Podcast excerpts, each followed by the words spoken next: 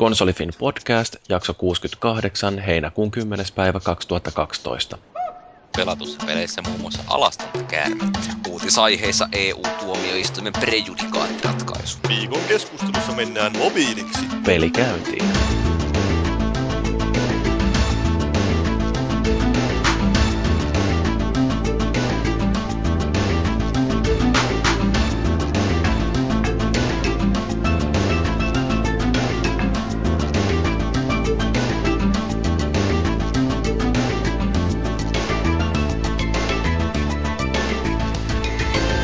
Tiistai-aamu on taas koittanut, kello 9, ja kaikkihan tietysti on ollut heti siellä sormi F5 hakaten odottamassa, että koska voi ladata itselleensä uuden jakson Konsolifin podcastia. No tässä sitä nyt sitten on tarjolla, ja meillä tällä kertaa puhutaan hiukan mobiilipelaamisesta, eli nämä kaiken maailman älypuhelin- ja tablettipelit.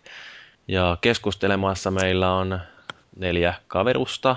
Minä tietysti Jyri täällä näin yritän pitää jollain tavalla langanpäistä kiinni, ja sitten meiltä löytyy tuolta Paavi, joka on mun antiteesi. Miksi mä oon sun antiteesi? No kun sä yrität sotkea koko ajan, lähteä sivupoluille harhailemaan. Ja... Ikinä en oo semmoista tehnyt. Tiesitkö, että mulla on kuumetta? Ei sitä kyllä kuule jutuista. Katsotaan nyt, kunhan tässä menee 3-4 tuntia, niin miten pahaksi niin, mä justiin mietin sitä, että sitten vasta ne jutut meneekin sivutyölle, että alkaa puhumaan lentävistä peniksistä. Joo. Siis niistähän ei puhuta niin kuin normaalisti ollenkaan. Ei koskaan. Sitten meillä on siellä, niin kuin ääni jo kuului, niin vanha tuttu pitkästä aikaa mukana TT2K eli Tontsa. Joo, hyvää aamua teille kaikille, jotka olette heränneet kuuntelemaan ihan meitä varten tätä. Tulin tänne, kun pyydettiin. Tai itse asiassa pyysin päästä mukaan. Miten pääsen nyt liikkeelle? Sillä joten pojat, hei, saaks mä tulla? Gameriä ei kuvata nyt kesällä. Jotain täytyy päästä. Ihmiset unohtaa minut! Se on tapahtunut jo aikaa sitten. Ja sitten sieltä löytyy Valuigi, meidän kunnia tamperelainen. Joo, vapaaehtoisia oli jonoksi asti, niin tuli sitten mukaan. Saatanan kommunisti. Kuulitko muuten, että Venäjällä oli tehty kommunistimonopoli? Oli vai? Kommunistinen versio monopolista. Monopolista siinä ideana oli jonouttaa. Idea on se, että pankki ryöstää kaikki. Ei vaan siinä jonoutetaan. Se on vissiin maailman tylsin lautapeli. No, on semmoinenkin lautapeli olemassa kuin Giljotiini, jossa kanssa jonotetaan. Jonotetaan Giljotiini. Nimenomaan. Sitten siinä voi junailla vähän järjestystä, että missä porukkaa raahataan sinne päätä katkottavaksi. Mutta joo, se on ihan hauska peli. Kannattaa tutustua, jos on mahdollisuus. Giljotiini kannattaa kokeilla muutenkin. Kyllä. Muuten meillä jakson rakenne on tuttu. Puhutaan peleistä, joita ollaan pelattu. Sitten katsotaan viikon köyhää uutistarjontaa. Sen jälkeen meillä on tämä keskustelun aihe, jossa puhutaan vaan tällaisesta mobiilipelaamisesta. Ja sitten lopuksi vähän palautteita ennen kuin painutaan pehkuihin. Koska me nauhoitetaan tätä illalla, vaikka te kaikki kuuntelette tätä tiistai-aamuna. Mutta lähdetään vaikka tuonne moppiosuuteen ja aloitetaan tästä meidän kunniavieraasta Tontsasta, joka voi kertoa, mitä on pelannut. Joo, olen pelannut Metal Gear Solid HD Collectionia. Siis tää on nyt täysin sattuma, että Gamerin toi jakso samasta pelikokoelmasta tuli tämän viikon tiistaina, tai siis itse asiassa viime viikon tiistaina. Hävytöntä mainostamista. No, pakkohan se on. Eihän meitä kukaan muuten katsoa, se vähän mainosta joskus. Niin, meillä on enemmän katsoja kuin teillä. Meillä on enemmän kuuntelijoita kuin teillä katsoja, niin alkaa mennä jo aika huolesta. Meillä on Konsolifinilla enemmän katsojiakin kohta. Mutta ennen kaikkea mä oon Peace Walkeria siinä pelannut, koska se jäi mulla silloin PSP:llä hyvin pahasti kesken. Ja nyt on tullut huomattua, että eihän sitä siinä aikana 5 tunnissa tullut nähtyykö pieni riipasu pinnasta, että siis se peli laajenee ja monipuolistuu niin uskomattoman paljon, että se on suorastaan hämmentävää, kuinka paljon siinä onkaan kaikkea sisältöä. Siis onko siinä 5 tunnissa päässyt jo katsomaan jotain muutakin kuin alkuvideota? No, eipä juuri. Siis siitä mä hämmästyinkin itsekin, kun pelasin Pleikka 3:lla sitten, että oho, mä en ollut siinä 5 tunnissa päässyt ensimmäisen chapterin loppuun. Ja se on siis 5 chapteria pitkä. Mä oon nyt pelannut joku 20 tuntia, mä edelleen chapter 3:ssa menossa, ja mä oon tehnyt pelkästään päätehtäviä. Et siis siinähän on niinku monenlaisia sivutehtäviä, joita voi suorittaa vapaasti. Ja sitten sen lisäksi siinä on semmoisia outer ops-tehtäviä, eli voit niitä omia rekrytoimia sotilaita lähettää sitten taistelemaan jonnekin, jolloin ne kerää expaa, niin se tulee entistä kovempia. Ja mitä enemmän ne kerää expaa, niin sitten taas se oma kotipesä, ne osaa kehittää siellä uusia aseita ja tarvikkeita sun muuta entistä paremmiksi. Ja mitä mä en ole päässyt kokeilemaan ollenkaan, on tietenkin sitten nämä kaikki yhteistyöpelitilat, joita siinä on niin useita. Että voi tosiaan pelata niitä pääjuonen tehtäviä kavereiden kanssa, voi olla 4 sneikkiä siellä heilumassa, tai sitten voi pelata jotenkin toisia vastaan, ja siitä löytyy kaikkia kummallisuuksia. Mut olen todella tykännyt. Onko siinä sitten niitä paljon välivideoita siis? No onhan niitä, mutta toisinko noissa kaikissa muissa Metal Gearissa, niin tuossa Peace Walkerissahan ne menee niinä sarjakuvapätkinä tavallaan. Et siinä ei ole semmoisia pelimoottorilla tehtyjä välianimaatioita juuri ollenkaan. Onko ne yhtä pitkiä? On ne välillä yhtä pitkiäkin, joo. Siis varsinkin kun chapter vaihtuu, niin kyllä siinä helposti 10 minuuttia vierähtää. Ja missä mä oon ennen kaikkea saanut paljon aikaa palamaan on ne briefing filesit, jotka tavallaan korvaa ne codec-keskustelut. Siinä varsinaisen pelin aikana oli niitä perinteisiä codec-keskusteluja, että se voi niin vaan soittaa jollekin sattumavaraisesti ja joku heittää yksittäisen repliikin, mutta ei ole semmoisia valtavia pitkiä keskusteluja niin kuin aiemmassa Metal Gearissa, mutta tosiaan niitä tehtävien välissä voi niitä briefing-filesia kuunnella, ja sieltä löytyy aivan himmeä määrä kaikkea tarinaa maantiedosta ja eläimistä ja Etelä-Amerikan historiasta. Onko ne siis luettu ääneen vai onko tekstinä vai? Siis ihan täysin ääninäytöltä, mutta siis siinä ei mitään varsinaista animaatiota. Siinä niin näkyy sen vastaus, tai siis se, kenen kanssa juttelee, sen semmoinen pärstä, ja sitten tulee tekstitys. Joskus hyvin harvoin tulee joku havainnekuva siinä, mutta noin muuten niin pelkkää tekstiä ja puhetta siis pääasiassa. Ja mitäs tuosta vielä sanoisin? Mä tilasin ton HD Collectionin Vita-versionkin, mutta se ei ole vielä saapunut. Mä en ole päässyt testaamaan sitä transferingia siitä. Oi Jeesus, onko sä pelannut niitä muita pelejä siitä kokoelmasta? Joo, siis kyllä mä pelasin sitä 2. ja 3. silloin kuukausia sitten, kun toi ilmestyi toi kokoelma. Sehän toihan tuli joskus helmikuussa. Niinhän se tuli joo, mutta niin. Mä itsekin kokeilin sitä tosi lyhyesti, mutta kyllä niin en mä tiedä, että jaksaisinko mä enää pelata niitä. Siis no, suurin ongelma on vaan ollut just se, että ei vaan taho aika riittää niin gamerin ulkopuolisten pelien pelaamiseen. Että nyt on ollut tää kesätauko, on ollut aikaa kuitenkin. Toi Peace Walker on ollut, mä oon jämähtänyt sitten ja se on tarkoitus tässä vetää seuraavan viikon aikana läpi. Se just vaan, että huomaa, että kuinka paljon itsellä on muuttunut pelitottumukset 10 vuoden takaa, että julkaistiin Metal Gear Solid 2, niin kyllähän sitä ihan munaa pystyisi pelaamaan, mutta sitten nykyään ei kyllä, en tiedä, jos se nyt julkaistaisi rupeaisi pelaamaan, niin en mä tiedä, että jaksaisinko mä sitä läpi pelata. Se on niin. Tavallaan just se, että Peace Walker ei tullut PSP:llä pelattua sen enempää. Siis on se totta, mitä monet on sanonut, että se on käytännössä Metal Gear Solid 5.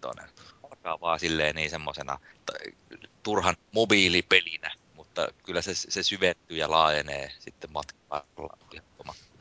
Niin kuinka kauan siitä on, kun sä oot pelannut ne aikaisemmat osat? Mihin toi sijoittuu ylipäätään tää Peace Walkeri tuossa koko legendassa? Kaanissahan se sijoittuu nimenomaan Metal Gear Solid 3 jälkeen. Ja tavallaan jos Portable Opsinkin laskee, niin sen jälkeen. Ja no Peace Walker on 2010.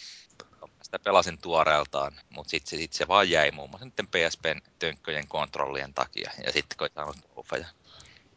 Ja 2. ja 3, niin mä oon pelannut ne silloin 2001 ja mitä 2005, kun se ilmestyi se Snake Eater. Mutta en ole sen kommin niihinkään koskenut sitten. Joo. No, onko muilla mitään ihmeteltävää? Paavi, sä ainakin tiedät Metal Gear Solidista kaiken. Niin, tiedänkin. Niin, mitä siitä? No, onko tämä HD Collection, niin se on ihan pikkasen vaan pintaa siloteltu ja muuten pistetty ihan samanlaisena mekaniikoiltaan kuin mitä se on ollut silloin joskus PS1-aikaa. Pitkälti, että vissiin mä en muista, että siitä ainakin oli puhetta, että ne on mokattu ne välivideot siinä, että kun ne on vaihdettu se kuvasuhde, niin siinä tulee näkymään semmoisia asioita, joita siellä ei olisi pitänyt näkyä todellakaan. En mä tiedä, että onko niitä, korjattiinko sitä ongelmaa, sitä euroversioa. Siis en mä ainakaan huomannut yhtään ylimääräistä, mitä silloin näkyy niissä jossakin kuvissa ennen kuin se peli oli julkaistu. Joo, niin se taisi saattaa olla, että ne korjaisi tuohon euroversioon sen sitten. Mikki on kuvassa. Niin, no tyyliin semmoisia justiin, että jos sä kuvittelet, että sulla on 4:3, olisi periaatteessa kuva, niin sitten siitä vedetäänkin laajakuvaksi ja levitetään, niin yhtäkkiä sieltä reunalta paljastuukin jotain alastumia miehiä. Että kun ne pelit on ollut Pleikkari 2:llakin niin hemmetin hienoja teknisesti, niin sitten kestää, mutta aika edelleen. No, on ihan siedettävän näköisiä. Olla vähän sen alasia joillekin, mutta mua ei haittaa yhtään. Lähinnä se pelattavuus, että kun se on semmoista perin japanilaista, varsinkin siinä Metal Gear Solid 2:ssa, siis se on, vaatii kyllä aivan älyttömästi totuttelua, jos on tottunut näitä nykyajan pelejä pelaamaan, että siinä on niin hämmentäviä ratkaisuja, että... mutta ei siitä sen enempää. Joo, Metal Gear Solid spesiaaliahan meiltä on tilattu, tai siis jotain sellaista leittuuta paatipakettia. Toi varmaan voisi ollakin toi HD Collection sellainen, jonka joskus joku vetäisi lävitteen ja kertoisi kokemuksistaan, mahdollisesti useampikin joku. Ehkä meillä jotain voi olla, että jotain suunnitelmia jossain taas on, mutta pitänyt katsoa, että miten nämä suunnitelmat toteutuu. Ja nythän on tosiaan, oli viikonloppuna Metal Gearin 25-vuotissynttärit. Oho. Vanha sarja. Vanhan Metal Gearin, että eihän Metal Gear Solid on vasta joku 15-14 vuotta vanha. No, mitäs hädintuskin 15-14 vuotta vanha Valuigi, sä oot pelaillut tuollaista aika aikuismaista peliä. Sopii mun ikäisille erittäin hyvin. Eli Lego Batman 2, DC Super Heroes. Onko varmasti ikää? No, käytiin äidin kanssa ostamassa, niin saatiin haettua GameStopista. Eiku. No joo, mutta Lego-pelejä aiemmin, niin tullut päättyä toi Tähtien sodat 1 ja 2 ja sitten Potterit molemmat. Entäs Indiana Jones? Itse en oo pelannut. Tilasinkin joskus, mutta Savvi ei sitten löytänytkään sitä enää valikoimistansa ja ei sitten tullut koskaan. Tää en oo vieläkään päässyt traumoistani ylitte. Kammoittavaa. Mutta joo, Batman 2 tuli nyt arvosteltavaksi tuossa joku kuukausi sitten ja pelasin silloin läpi ja sitten vielä tässä vähän silloin tällöin niin jatkeskellut siitä, kerännyt hahmoja ja niitä kultatiiliä ja mitä onkaan. Ja se on siis, kyllä mä taas tykkään, että se pelattavuus on hiottu ja monta osaa sitten niin käytännön täydelliseksi. Pelaa yksin tai monin pelinä, niin toimii erittäin hyvin. Ja mikä sitä korostaa aika paljon nyt tohon tuli sitten uutena, niin on se Gotham City on siinä niin kuin avoimena maailmana. Tehtävät käynnistyy, niin vähän sen ulkopuolta lepakkoluolasta, mutta kuitenkin niin siellä teräsmiehellä lentely, niin melkoisen viihdyttävää touhua, kunhan pääsee sisään siihen ohjattavuuteen. Niin, että siinä siis pelataan muillakin hahmoilla kuin Batmanilla. Joo, siis sehän tuossa nyt tuli, että kun se tarina on semmoinen niin kuin tuon Traveler's Talesin oma, niin ne sitten yhdisti siihen suoraan niin DC:n maailmoista muitakin. Eli siellä on näitä se oikeuden puolustaja, taitaa olla suomeksi tämä Kostajat. Justice of, mikä se onko, League vai? Joo, Justice League. Niin, että sen hahmo ja sitten teräsmiestä. Ja teräsmies nyt siinä on tarinassakin niin yksi niin kuin päähenkilöistä, mikä luo siihen niin kuin ihan viihdyttävää niin kuin dialogia. Sehän siinä on myös uutena, että kun Batman ja teräsmies ei oikein tahdo tykätä toisistansa, niin se toimii hyvin siinä. Siitä dialogista, niin mä en ole ihan varma siitä, että mitä mieltä mä sitä oon, että tavallaan se toimii ihan hyvin, mutta taas toisaalta niin melkein viihdyttävintä on ollut aikaisemmin se, että ne on ollut semmoista pantomiimiesityksiä. Ja nyt ne puhuu. Joo, ne puhuu. En mä tiedä, tuleeko tuohon siihen syksyllä julkaistavaan Taru Sormusten herrasta. Siinäkin ne puhuu, niin siinä on itse asiassa elokuvien ääninäyttelijä. Oi jestas. Sitten mä ajattelin, että on kyllä vain otettu suoraan sieltä tosiaan, niin kuin, että ihan mielenkiintoista odottaa, että ne nähdään, että miten se toimii. Mutta musta se on ollut jännä justiin tuossa esimerkiksi Lego Star Warsissa, kun mitä sitä on katsonut, se, että kun siinä ei ole ollut minkäännäköistä puhetta, niin sehän toimii sitten aika yleismaailmallisesti missä tahansa. Ja kun mäkin olen sitä kummipojan kanssa pikkasen pelaillut, niin se just, että se tarina kerrotaan ilman mitään sanoja, jolloin sitä ei tarvitse myöskään lokalisoida. Ja se juttu, se on kuitenkin aika onnistuneesti kommunikoitu se, että mitä siinä tarinassa tapahtuu. No tietysti itse, kun on nähnyt elokuvat joskus, niin tiedän sen muutenkin. Mutta se, että se on aika haastavaa, kun ei voi käyttää tekstiä siihen tarinan kertomiseen, vaan se täytyy kaikki tehdä ilmeillä ja eleillä ja näyttämällä. Niin toi tietysti, että nyt sitten yhtäkkiä tuodaan puhe siihen peliin mukaan, niin toisaalta siinä tulee se ongelma, että miten ne kaikkein nuorimmat pystyy seuraamaan sitä, mitä siinä tapahtuu. Ja sitten toisaalta tämä, että minkälainen se fiilis on, kun aikaisemmin on tottunut sellaiseen pantomiimiin ja nyt siinä onkin sitten ihan oikeasti puhetta. Joo, mutta tuossa se tarina on ensinnäkin, niin sehän on ihan niin kuin uusi, että se ei perustu mihinkään. Ja se on silleen, niin kuin, vaikkei se nyt tietysti mitään niinku supertaidetta olekaan, niin silti on kohtuullisen monimutkainen se juoni siinä. Tästä olisi niinku hirveän vaikea kertoa niinku kokonaan uusille pelaajille. Kaikisemmissa osissahan on tosiaan kaikki ollut jotain vanhoja, eikö käytännössä ollut jotain vanhoja elokuvia tai jotain, niin kerrottu uusiksi. Vissiin se Batman 1, niin siinäkään ei ollut. Näin mä niin ymmärsin. En ole kyllä pelannut sitä, mutta kuitenkin. Mutta onhan siis totta, että niinku vaikea nähdä, että miten joku pikkulapsi tuosta ymmärtää. Onhan toi silleen hienosti tehty kuitenkin tyylillisesti, että sitä ehkä jotain saa, niin kuin, te pääsee kärryille, mutta mä ehkä enemmän kuitenkin pidän siitä, että ne perustuu johonkin niin kuin tuttuun tarinaan. Et siihen saa sitten niin kuin uutta perspektiiviä pelaajanakin. Muistanko mä ihan väärin, että joku kehu sitä Lego Batman 2 Vita-versiota? Ei joku haukkunut, sen mä muistelisin. Mun mielestä joku nimenomaan ylläpidosta kehu, olisiko ollut Gimple vai joku tämmöinen? Mä muistelin, että se olisi ollut tyylin käännös jostain 3DS-versiosta tai että se on surkea verrattuna noihin emo-peleihin, mutta en mä tiedä. Mennyt ainakin multa ihan ohitte toi sitten, mutta niin, mitä joten vielä sitten sanoisi, että olisi siinä kohtuullisen paljon vielä kerättävää hahmoja ja kultatiiliä ja sitten niitä huijauskeinoja siihen, mutta ei oikein tahdo vaan aikaa riittää siihen, että ehtis vielä palailee siihen, että pitäisi vähän Xboxin Dragon's Dogmaakin ehtiä. Kävin boxinkin ostamassa. Ja feilisille ole semmoinen terveistä. Ostin mieluummin Kinect-version kuin Gears of War-paketin. Että valinta oli aika helppo. No musta toi kuulostaa kyllä sillain niinku kahden pahan välillä joutuu tekemään valinnan, että ottaako Kinectin vai Gears of Warin. Eikö se ollut Kinect Star Wars? Joo, on kyllä. Mutta se valkoinen boksi. Joo. Ja valkoinen Kinect. Joo. Ja kultainen ohjain, että... No herran jumala, toi kuulostaa kyllä aika hienolta. Onko sä kokeillut sitä Kinect Star Warsia yhtään? Mä sitä Gigantissa pikaisesti kokeilin, mutta se siis tuntui toimivan silleen niin kuin yllättävänkin hyvin. Et en mä tiedä, saako sitä pelattavaksi yhtään mitään, mutta se, että jos paikallaan heiluttaa rannetta ja miakka heiluu tyylikkäästi. Niin...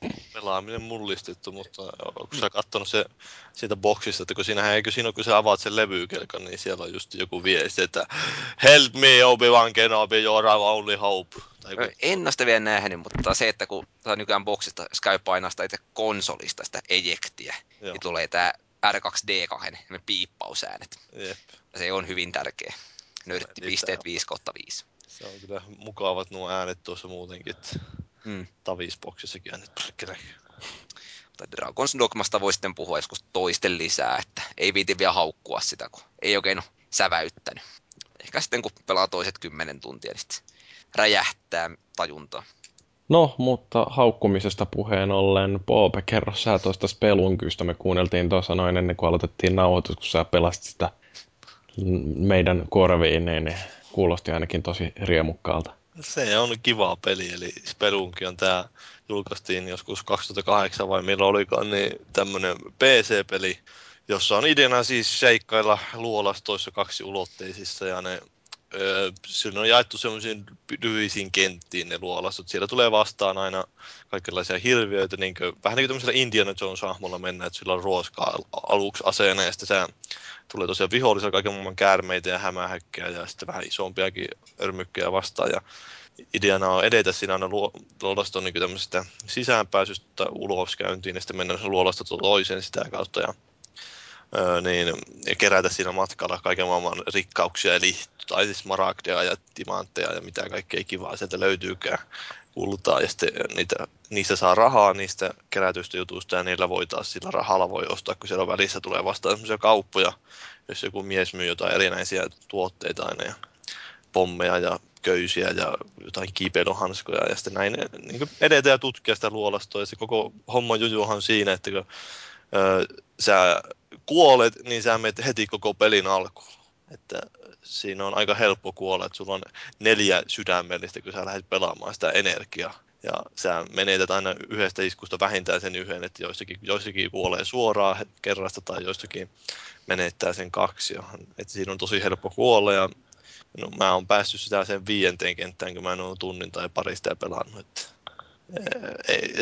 totta kai siinä on semmoinen pieni helpotus, että jos sä tarpeeksi pitkälle pääset, niin sulle aukeaa semmoisia sisäänkäyntejä tai oikoreittejä, että sä voit sitten hypätä sieltä ihan alusta, niin pääsetkin jonnekin 5. kenttään tai siihen tyyliin, että semmoisia joitakin helpotuksia on, ettei se ihan maailman ankarin peli, mutta totta kai jos sä kuolet, niin sä menetät kaikki nämä sun keräämässä rahat ja kaikki sun keräämät tämmöiset esineet, apukeinot, kun se on vähän niin kuin jos joku on sattunut pelaamaan sitä Terrariaa, niin se on vähän sama idea, että ideana on tutkia, mennä eteenpäin ja siinä pelissä tulee se viehätys tulee siitä, että kun löytää kaikkia mystillisiä esineitä ja pääsee uusille alueille ja kuinka hienoa se fiilis on. Vähän semmoista vanhanaikaista huppia, että tuo on ihan hyvin otettu, ainakin kriitikot ottanut vastaan, että se vetäisi tuolta Vergelle 10 ja Eurogamerille 10 tuo peli. Että.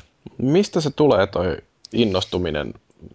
Mä niin kun ihmettelen justiin, että toi ei kuulosta kuitenkaan mitenkään sellaiselta Grand Theft Auto 4, josta kaikki innostuisi ihan välittömästi, mutta sitten... No, eihän tuo nyt todellekaan kaikille ole tarkoitettu tuo peli, että kyllä se vaatii vähän semmoista, että on mieltynyt siihen vanhanaikaiseen pelaamiseen, että siinä pitää oppia, että sitten sekinhän siinä on totta kai yksi niistä mielenkiintoista piirteistä, että ne luolastut luo aina randomin generoidusti, että ne ei ole ikinä samanlaisia ne luolastut. Että jos sä et voi niinku opetella ulkoa sitä, että miten se menee, vaan siinä on aina se tietynlainen, pitää olla koko ajan varpailla, että kun siellä luolissa on niitä kaikkia ansoja ja tuommoisia, niin sun pitää katsoa koko ajan, osata katsoa ympärille ja miettiä, että miten sun kannattaa mennä. Se on yllättävän monipuolista ja hauskaa se eteneminen, vaikka se onkin vain 2D ja ihan niin kuin, että sulla on periaatteessa käytännössä niitä köysiä, joilla sä voit kiivetä ylös tai laskeutua alas, ja sitten sulla on pommeja, joilla sä voit räjäyttää seiniä ja tehdä uusia tämmöisiä kulkureittejä. Mutta tosiaan kai se tulee sieltä, vaatii, että sulla on pientä masokismin taipumusta. No semmoinen old school -henkisyys taas kerran. No nimenomaan, että kyllä se varmaan justiin on vähän siihen vastausta, että kun ihmiset on osittain kyllästynyt siihen, kun tahtoo olla tuommoista pullamössyä nuo pelit. Miten mulle tulee mieleen yksi video, mitä mä katsoin, oli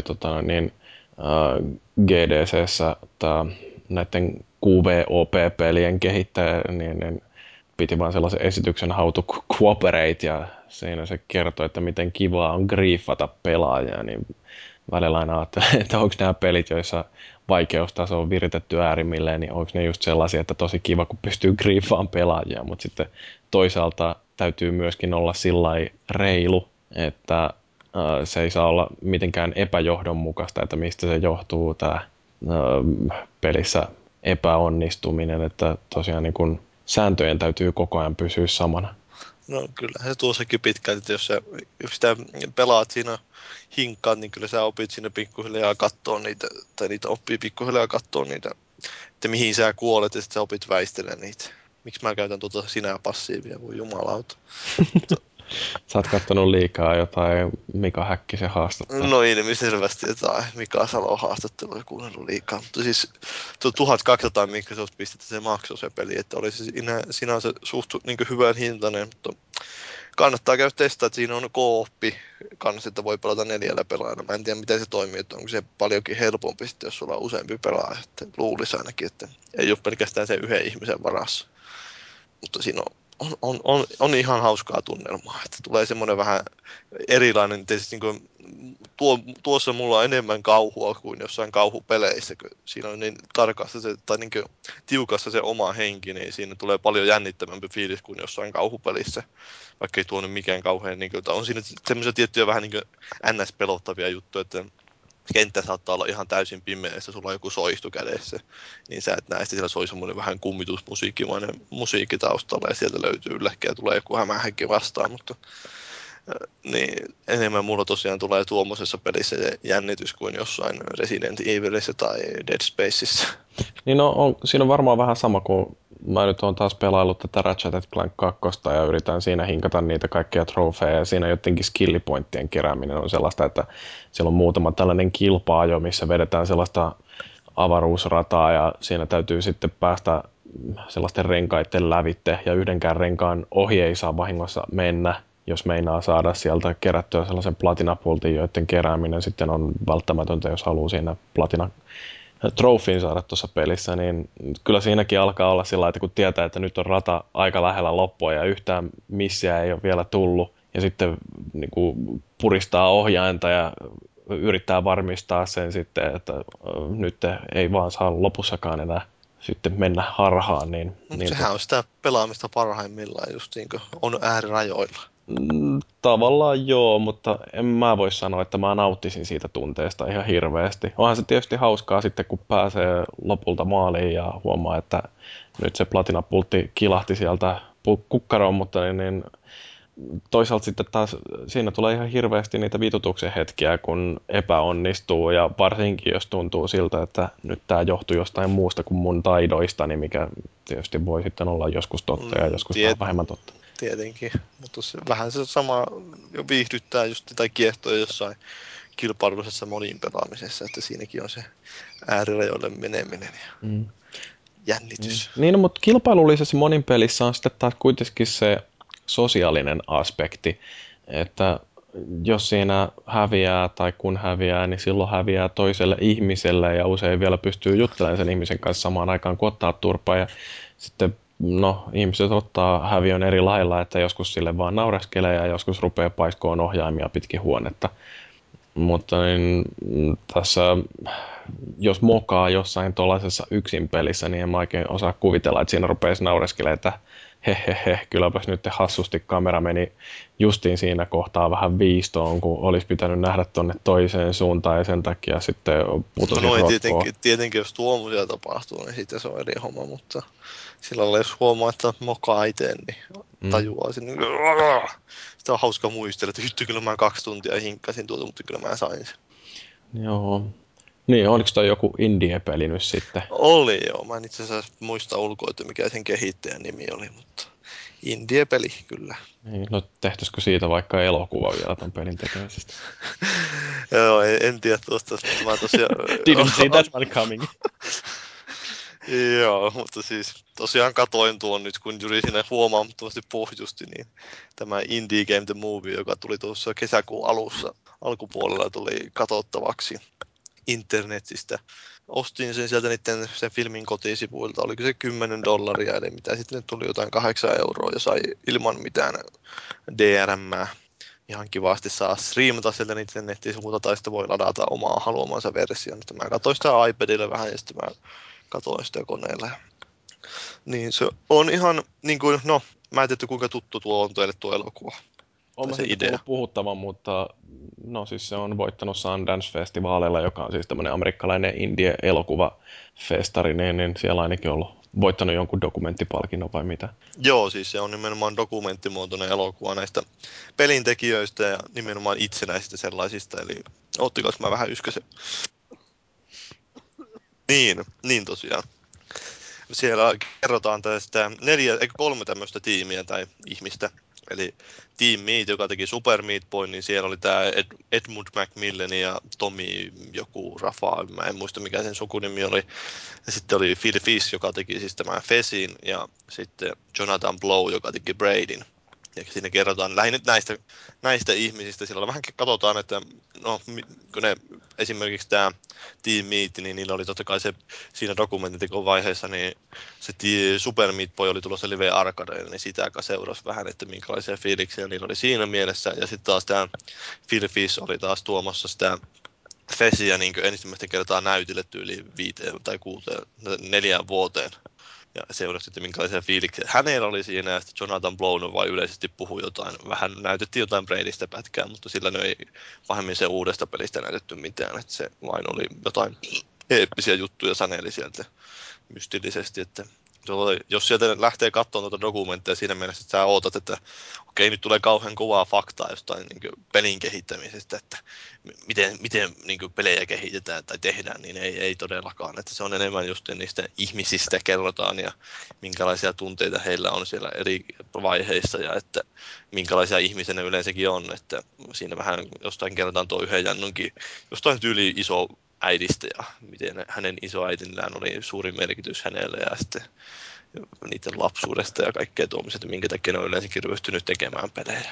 Ja onhan siinä joitakin, esimerkiksi tuossa Phil Fishistä saa helposti aikamoisen mulkun kuvan sitä, kun katsoo, että se, no joku on saattanut jostain muualtakin saada sitä mulkun kuvaa, mutta se avautuu siinä ihan sillä oli joku yhteistyökumppani, joka teki hänen kanssaan Fetsia. Sitten jossain vaiheessa niillä tiet erkani, niin se yhteistyökumppani vaihtui. Ja sitten kun hän halusi ruveta esittelemään sitä fetsiä siellä Penny Arcade Expossa, niin hänellä olisi pitänyt saada siihen suostumus siltä kaverilta, että se oli vissiin niin omisti vielä oikeudet siihen. Ja sitten sitä ei näkynyt sinne paikalle ollenkaan, niin se kirosi siinä ihan äärettömästi ja haukkui sen jätkän pystyyn ja sanoi, että mä tapaan sen! Ja tuommoista, se oli vähän, jätkällä tuli agrot pintaan, mutta se, siinä justiin huomasi, että siinä mielessä ei ollut kauhean dokumentti loppujen lopuksi, että siinä ei mitenkään sitten otettu sitä vastapuolen kommenttia aiheeseen, että siinä vain näytettiin se, että miten, niin kuin, no, mitä mieltä Phillips oli aiheesta, mutta yhtään sitten, että mitä mieltä se toinen jätkä oli aiheesta, oliko sillä jotain syytäkin, minkä takia se ei tullut sille paikalle tai jotain. No, mutta eihän nykyaikaisissa dokumenteissa niin hirveästi tarvitse yrittääkään noita vastapuolen näkökulmia kartoittaa, että kun katselee jotain Michael Moorea, niin kyllähän se on aika yhdeltä kantilta kuvattua niin. Ja silti se voittaa Oscareita. No helppohan se on tietenkin sillä tavalla tuoda semmoista niin kuin, tunteita herättävämpää, että annetaan sillä tai niin kuin, peitetään se toinen osapuoli siitä, niin on helpompi olla jonkun kanssa samaa mieltä. Mm. Nousta sillä, joo, yes, America fuck yeah, mutta tosiaan oli se ihan mielenkiintoinen katsottava kuitenkin, että siinä, jos tosiaan ei halua, tai ei odota siltä, että siinä tulisi sitä kehityspuolta, että ei puhuta mistään teknisistä ratkaisuista. Kyllä siinä vähän sitä suunnittelufilosofiaakin esimerkiksi Jonathan Blow kertoi jotain, että minkälaisia nämä nykyään pelit on, että hänen mielestään, että niissä ei ole mitään henkilökohtaista, että hänen tavoitteena on ottaa hänen omat henkilökohtaiset niin kuin tällaiset virheensä tai huonot jutut ja tiivistää ne ja pistää ne johonkin peliin ja sitten nykyään pelejä, kun katsoo, niin ne on niin hiottuja ja semmoisia, että kaikki kulmat on hiottu pois, ettei ne vain satuttaisi ihmisiä tai herättäisi mitään tunteita. Mutta kyllähän se voi olla ihan mielenkiintoista just nähdä, että minkälaisia ne on ne ihmiset ja miten erilaisia ihmisiä siellä on näiden pelien takana. Ja sitten sen jälkeen yrittää keksiä, että mistä johtuu, että toi tyyppi tekee jotain Bradyä ja toi toinen tekee Fetsiä, että niin, no se oli ihan, oli siinä sitten tosi mielenkiintoisiakin juttuja. Esimerkiksi se just, kuinka se Jonathan Blow kertoi siitä, että kun hän, no, Brady arvostelut tuli. Ja sitä peliä kyllä kehutiin kauheasti, mutta hänen mielestään ihmiset keskittyi aivan epäolellisiin juttuihin siinä. Että ne ihmiset ei osannut nähdä sitä juttua, joka oli hänen mielestään siinä pelissä hyvä. Mm. No, mutta se on justiin tämä, että siinä vaiheessa, kun taiteilija päästää teoksen ihmisten ilmoille, niin se ei ole enää taiteilijan omaisuutta, vaan siitä tulee sellaista yhteistä omaisuutta ja jokaisella on oikeus tulkita sitä niin kuin haluaa. Mm, ja siinä sitten myös kerrottiin siitä, että kuinka tämä Jonathanista oli internetissä tuli semmoinen vissiin jonkinlainen legenda siitä, että ihan samaa missä mainittiin, puhuttiin Bradystä, niin se jätkä tuli sinne itse selittää sitä pelistä. Se oli ihan huvittava. No, näytettiin kaikkia niitä vastauksia. Mutta niin. Aion katsoa tuolle. Kyllä se varmaan täytyy jossain vaiheessa ostaa ja pistää katseluun. Se voi olla varmaan ihan helposti siirrettävissä jopa tuonne PlayStation Vitalle, niin sitten voi katsella sitä tuossa matkan päällä. Mä sitä kyllä sanomaan, että sinne ei ole mitään helppoa. Se on kyllä ihan totta. No miten Stonsight valuikin? No siis periaatteessa kiinnostaa, mutta en mä nyt aio nähdä mitenkään suurta vaivaa sen leffan hankkimiseksi, että jos jossain no kätevästi vastaan tulee. Niiden web-sivulta lähtee $8 ja jos sulla on PayPalissa tili tai Amazonissa, niin ei kun $10, niin Amazonin tilillä lähtee, niin kuin ei mulla mennyt joku 5 sekuntia siihen. No mut $10 leffasta on vielä vähän liikaa. On tosi paljon liikaa. Mies ostaa pelejä hyllyyn sinne ja jättää pelaamatta. No todennäköisesti mä jättäisin sen leffankin katsomatta. Niin. Mulla on vähän sama juttu, että leffoja on hyllyssä niin paljon katsomatta, että ihan hävettää. Eipä varmaan takaa jaksaisi. Jos käy jostain Kanal Plusalta tulee vastaan joskus, niin sitten voi katsoa. Se voi olla, että toi ei välttämättä ihan heti tonne Kanal Plusalle tuu. No voi olla joo, ettei ihan heti. Tai Suomen televisio. Niin. Sitähän voi käynnistää projekti, että käännetään se suomenkieliset tekstit siihen. Joo, siellä niiden sivuilla taisi olla listattuna, että kuinka monelle eri kielelle siinä on tekstitykset. Ja ei se mitään äkkiä, joku vääntää suomenkieliset tekstitykset, seihän se on vaikeaa ollenkaan, jos katselee noita maikkarilaadukkaita suomennoksia. Kyllä. No joo, mä en ole pelannut oikeastaan mitään uutta. Ratchetista mä jo mainitsinkin ja siitä ei varmaan enää jaksa puhua, tai kukaan ei jaksa ainakaan kuunnella, joten me voitaisiin seuraavaksi siirtyä tuonne uutisotsikoihin, joissa meillä on muun muassa hieno EU-tuomioistuimen tekemä päätös ja sitten vähän konsoliuutisia, mutta pidetään sitä ennen pikkuinen tauko.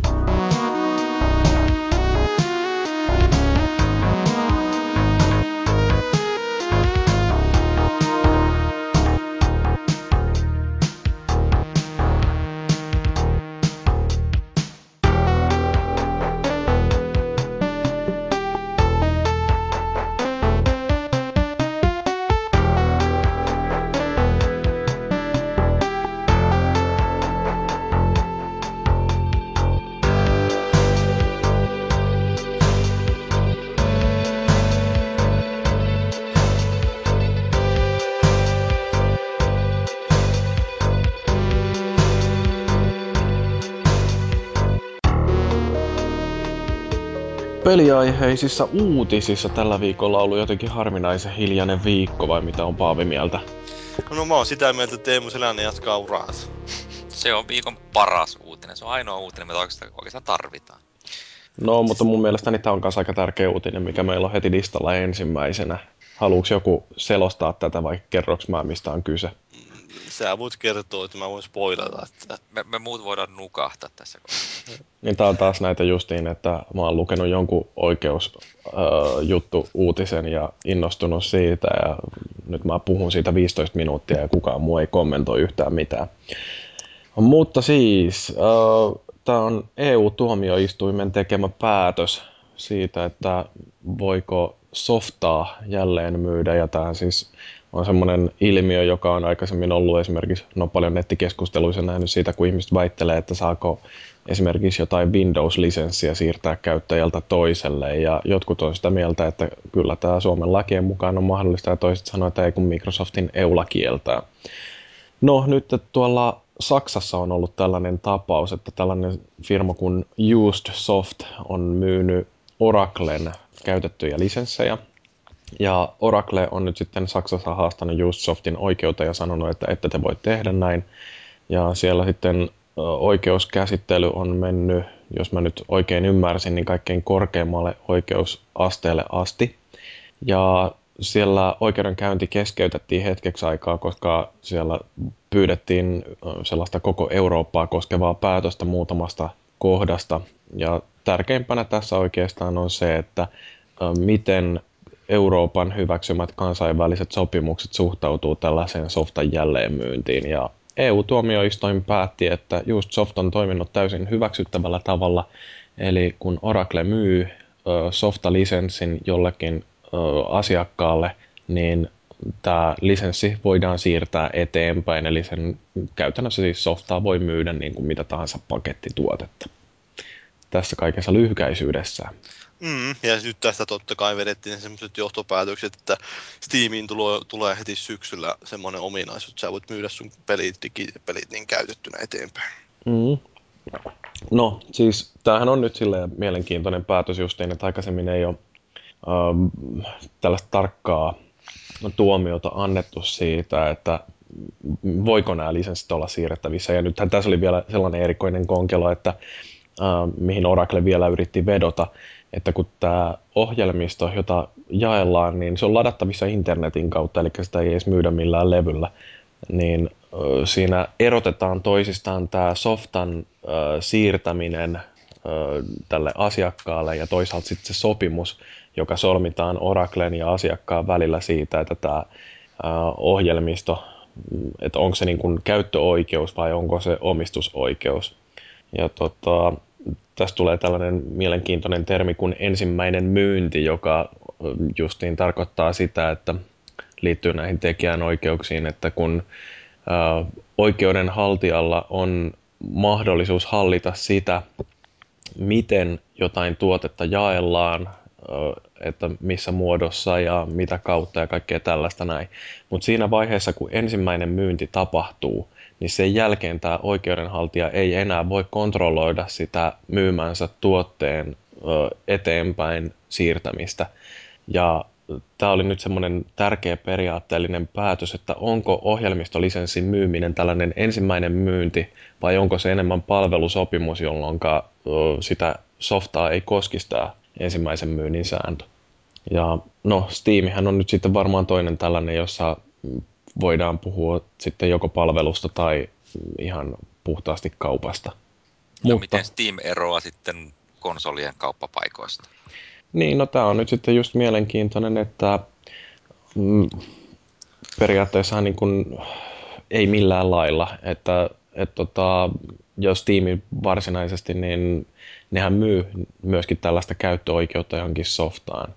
Mutta se, että kun se on periaatteessa, mitä sä Steamista oot itsellesi rekisteröinyt, niin on sellainen kahva, tai siis tunnus, johon sä sitten liität näitä oikeuksia käyttää jotain peliä, niin voiko sitten Valve vedota siihen, että nyt tämä tunnus, jonka sä oot Steamista itsellesi rekisteröinyt, niin se on sitten jonkinnäköinen palvelu, ja sitten nämä siihen ostetut pelit on lisäpalveluita.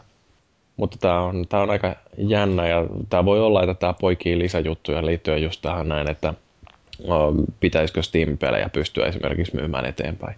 Mä luulen, että siis käytännössä ei tule tapahtumaan sitä ainakaan ihan heti, että pystyisi nimenomaan myydä sitten edes kavereilleen tai muuten vaan eteenpäin. Siis oishan se ihan kivaa. Siis mäkin pääsisin vaikka kuinka monesta turhasta PlayStation Network-pelistä, jotka on tullut ostettua jossakin mielenhäiriössä. Ja vielä parasta olisi, jos ne saisi niinku hinnoitella itse. Myyn peli 50 sentillä, Sony ottaa siitä sitten aina joku 30 pinnaa välistä ja se sounot. Niin, tai voihan se olla, että nämä palveluntarjoajat, niin ne ottaa joku kiinteä hinnan, että ne ottaa 5 jokaisesta kaupasta riippumatta siitä, millä hinnalla sä sen myyt. No, se on toinen vaihtoehto, mutta se sitten voi pahasti hankaloittaa sitä, että ei pysty myymään mitään, koska se hinta on pakko nostaa niin ylös, että kukaan ei halua ostaa sen jälkeen. Toistaan se hinta on liian alhaalla, niin eihän porukka sitten enää nosta pelejä, että kaveriporukka ympäri maailmaa niin ostaa sen yhden kopiota, sitten kierrätetään jollain 20 sentillä keskenänsä. Se hinnan on pakko olla taas semmoinenkin, että niin kun sitä jää tekijöillekin vähän hilloa taskuun. Niin, no kyllähän se voisi esimerkiksi olla ihan mahdollista, että en mä tiedä, mitä se on, $7-8, kun se on per myyty kopio noissa peleissä, mitä konsolivalmistajat esimerkiksi ottaa sitä lisenssimaksua. Että jos jostain löytää jonkun pelin 10, niin siitä käytännössä puolet menee sitten suoraan jonnekin Sonylle tai Microsoftille. Mutta et sen saman hinnan suunnilleen iskisi aina jokaisen tuollaiseen käyttöoikeuden siirtoon. Kyllähän se edelleenkin olisi mahdollista, että jos mä ostan digitaalisesta kaupasta jonkun pelin 50 ja sitten sen jälkeen myyn sen kaverille 40 ja siitä Sony heittää sitten vielä 7 euroa siihen lisähintaan, niin kaveri saa sen pikkasen halvemmalla ja se peli on täysin identtinen uuden kanssa, että siinä ei oikeasti ole minkäännäköistä kulumista edes teoriassa mahdollista tapahtua. Mä muistelisin, joskus oli joku semmoinen hyvin hämmentävä teoria siitä, että voitaisiin luoda semmoisia käytettyjä digipelejä, jotka nimenomaan jollalla huonontus sen jälleenmyynnin yhteydessä. Että siis voisi vaikka myydä pelin, mutta sitten kun joku sen ostaa, niin se pystyisi pelaamaan sitä vaikka SDR-tasolla ainoastaan. No mutta vähän siinä mahdollista, että esimerkiksi tämä moninpelipassit, mitä ne on, niin ne esimerkiksi ei siirtyisi. Että jos mä myyn jonkun pelin eteenpäin, niin sitten sen täytyy sen kaverin ostaa itsellensä vielä lisäksi tämä moninpelipassi. Ja tämähän on ollut yksi semmoinen tapa, millä on yritetty hankaloittaa justiin käytettyjen pelien kauppaa ihan tuolla fyysisellä puolella.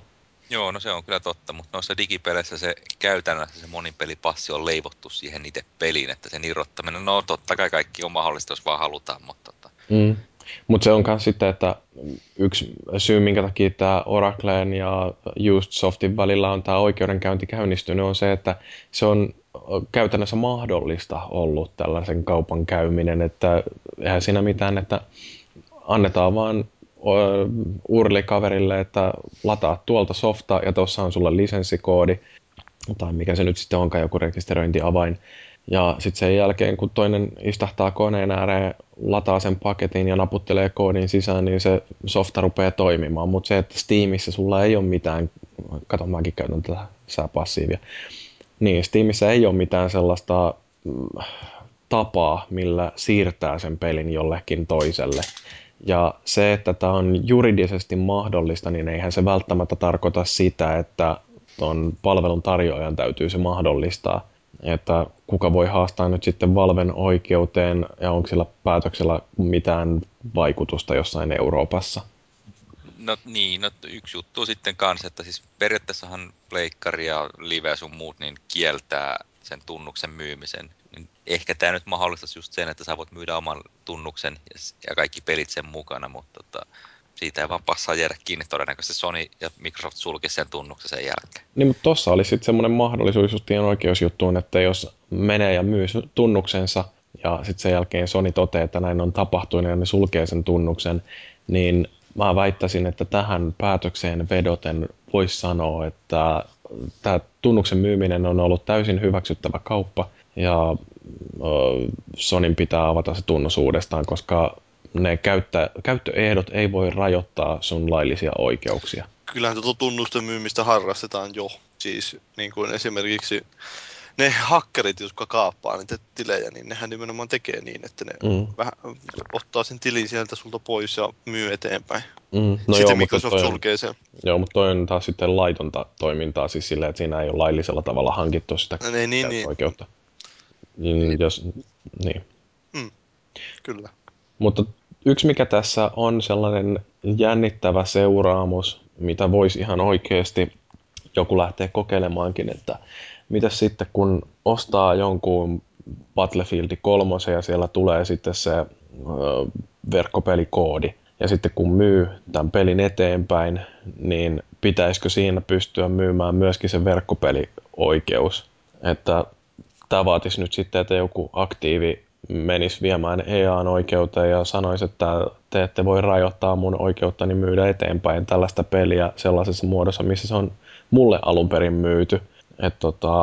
No, siinä on sitten kaksi puolta, että onko niin, että se verkkopelikoodi on niin kiinteä osa sitä peliä, että se pitää mahdollistaa senkin myyminen, vai onko sitten vaan sanottu, että joo, että jos sä haluat myydä sen verkkopelikoodin siinä pelin mukana, niin älä käytä sitä. Tämä vaatisi varmaan sitten jonkinnäköistä oikeudenpäätöstä ja kuka jaksaa tuollaisen takia ruveta tappelemaan. No sinähän voisit ruveta. Mulla ei ole minkäännäköistä intressiä, koska mä en osta käytettyjä pelejä. No mutta jos sä haluaisit ruveta semmoiseksi pienten pelaajien puolustajaksi, supersankari. Ei mua kiinnosta semmoinen. Niin Paavi voisi ostaa, tai eikö Jyri voisi ostaa Paavin PSN-tunnuksen, koska se ei käytä sitä kumminkaan mihinkään. Niin, mutta ei siellä ole mitään hyödyllistä kuitenkaan. Mulla ei ole trofejakin. On siellä kaikkea hyödyllistä. Okei. Okay. No mutta sitten on niinku nämä pilvipalvelut on yksi kanssa sellainen mielenkiintoinen. Niitä nyt odotellaan, että ne rantautuu Eurooppaan, mutta ehkä kun toi Sony osti Gaikai, niin voi olla, että mekin joskus nähdään sellainen. Mutta se, että mites jos pilvipalvelussa menee ja ostaa itsellensä pelin, niin vaikuttaisikohan tämä päätös siihen? Niin, miten nuo toimii siis nykyiset pilvipalvelut? Onko niissä se tilausmalli vai että sieltä ostetaan yksittäisiä pelejä? No, siellä on vähän sekä, että toi OnLivella ainakin on mahdollisuus maksaa jotain kuukausimaksua, jolla saa pelata kaikkiin niitä pelejä, ja sitähän tämä päätös selkeästikään ei koske, koska se on määräaikainen palvelusopimus. Mutta sitten, että jos menee ja maksaa jonkun, oliko se nyt 40 tai jotain, niin saa oikeuden rajattomasti pelata jotain tiettyä peliä, niin se, että pitäisikö tämän oikeuden olla siirrettävissä, tietysti sekään nyt ei ole rajaton käyttöaika, että niissä on yleensä joku 5 vuoden määräaikaisuus tai joku tällainen, mutta kun ajattelee, miten nopeasti pelit kuitenkin vanhenee, niin se 5 vuottahan voisi yhtä hyvin olla ikuisuus. Mutta niin tämä on just niin, että onko se sitten ihan puhtaasti palvelu, että tuolla oikeuden päätöksessä puhutaan suoratoistosta, joka mun ymmärtääkseni viittaa sitten johonkin elokuvapalveluihin, ja toi pilvipelipalvelut, niin nehän on aika lailla suoratoistoa. No niinhän ne on. Mutta sitten on myöskin nämä PlayStation Plusan kautta saadut pelit, että jos ottaa nyt jonkun PlayStation Plussa paketin ja sitten rupeaa latailemaan näitä pelejä, niin ne on varmaan sitten taas ihan oma juttuunsa, että siinäkin se on tavallaan määräaikainen se aika, jolloin niitä pelejä voi pelata, mutta niin. Mutta eikö ne ole liitetty siihen palveluun? Pystytkö sä pelata niitä, jos ei sulla ole enää PlayStation Plus? Siinä se just onkin. Ja sitten toisaalta se, että siinähän on niinku määräaikaisuus siinä, että kuinka ne pelit on ladattavissa, että mitä pelejä saa minäkin aikana ottaa itsellensä pelattavaksi. Ja sitten sen jälkeen on tämä, että niin kauan vaan, kun sulla on PlayStation Plus-palvelusta maksettu, niin kauan sä pystyt niitä pelejä pelaamaan. Mutta siinä voisi olla sellainen jännittävä konkelo, että okei, että mä oon nyt ladannut jonkun Infamous 2 itselleni, ja mulla on PlayStation Plussa maksettuna ties kuinka pitkälle. Sitten joku mun kaveri ottaisikin yhtäkkiä itsellensä tämän PlayStation Plusan käyttöön. Ja mä ajattelen, että mulla on Infamous 2 levyllä, mua ei kiinnosta välttämättä pitää sitä itselläni sitä peliä, niin olisiko mun mahdollista siirtää jollekin toiselle PlayStation Plus-palveluun tilaajalle tällainen peli, jonka mä oon aikaisemmin itselläni ladannut. Että, niin, että on sillä aika mielenkiintoista. Mutta tämä voi olla ihan hauskoja jatkoseuraamuksia, mitä tästä päätöksestä tulee. Siinä varmaan kestää tovi, että sieltä tulee mitään seuraamuksia konkreettisia. Niin, no siis ensinhän tämä varmaan käsitellään tämä Oraclen ja Usosoftin välinenkin tapaus loppuun tuolla Saksassa. Tämä on nyt tällainen yleiseurooppalainen ohje, joka on sieltä EU-tuomioistuimelta tullut. Ja sitten sen jälkeen kansalliset tuomioistuimet käyttää tai soveltaa tätä päätöstä omissa tuomioissansa. Prejudikaatti taitaa olla oikea sana. No niin, sieltä löytyy heti ammattilainen, joka kertoo meille. Kyllä, ennakkoratkaisu. Ennakkotapaus. Joo, ei mitään, anteeksi. No joo, seuraava uutisaihe onkin sitten, mitä jo pikaisesti tuossa vähän viitattiinkin, että Sony osti Gaikai-pilvipelipalvelun. Gaikai. Mitenkäs se lausutaankaan? Gaikai. Gaikai, joo. No niin. Mutta siis tämähän oli tämä, se oli tämä hetkinen, oliko se Shiny Entertainmentin perustaja vai? Dave Perry, joo. Joo, Dave Perry, niin, joka siis aikoinaan perusti tämän Gaikain, niin se oli about samoihin aikoihin, kun tämä OnLivesta alettiin puhua, niin. Joo, kyllä, siis kyllä se lausutaan ihan Gaikai. Joo, no kyllä mä varmaan veikkaisin kanssa, että ei ole lähdetty ihan sille linjalle, että, mutta niin, ja siis mä en oo kauheasti perehtynyt siihen itse palveluun, että miten menestykäksi se palvelu on, että Sonyhan siitä nyt mahkoi se $380 miljoonaa, kun se oli. Se oli vähemmän kuin odotettiin, eikö se $500 miljardia ollut se niin kuin oletushinta sille? Mm. Niin, no siis, no se on $380 miljoonaa on sekin rahaa. Mutta ilmeisesti Sony ajattelee, että sillä tehdään ihan hyvin hilloa jatkossa. Et nyt joitain analyytikoiden kommentteja, kun lukenut tuosta, niin monet on sitä mieltä, että nämä pilvipelipalvelut nykyaikana, niin ne ei ole sillain vielä teknisesti uskottavia, koska nämä verkkojen kapasiteetit ja nopeudet on mitä on. Että tällä hetkellä ne, jotka tekee näitä pilvipalveluita, niin ne firmat perustetaan myytäväksi jollekin isommalle toimijalle. Gaikailla ei varsinaisesti ollut kuluttajaliiketoimintaa vielä. OnLivellahan on jo aika paljonkin. Et niillä on asiakkaita tuolla Yhdysvalloissa ja olikohan niillä jopa Briteissä käynnistetty toi palvelun myyminen.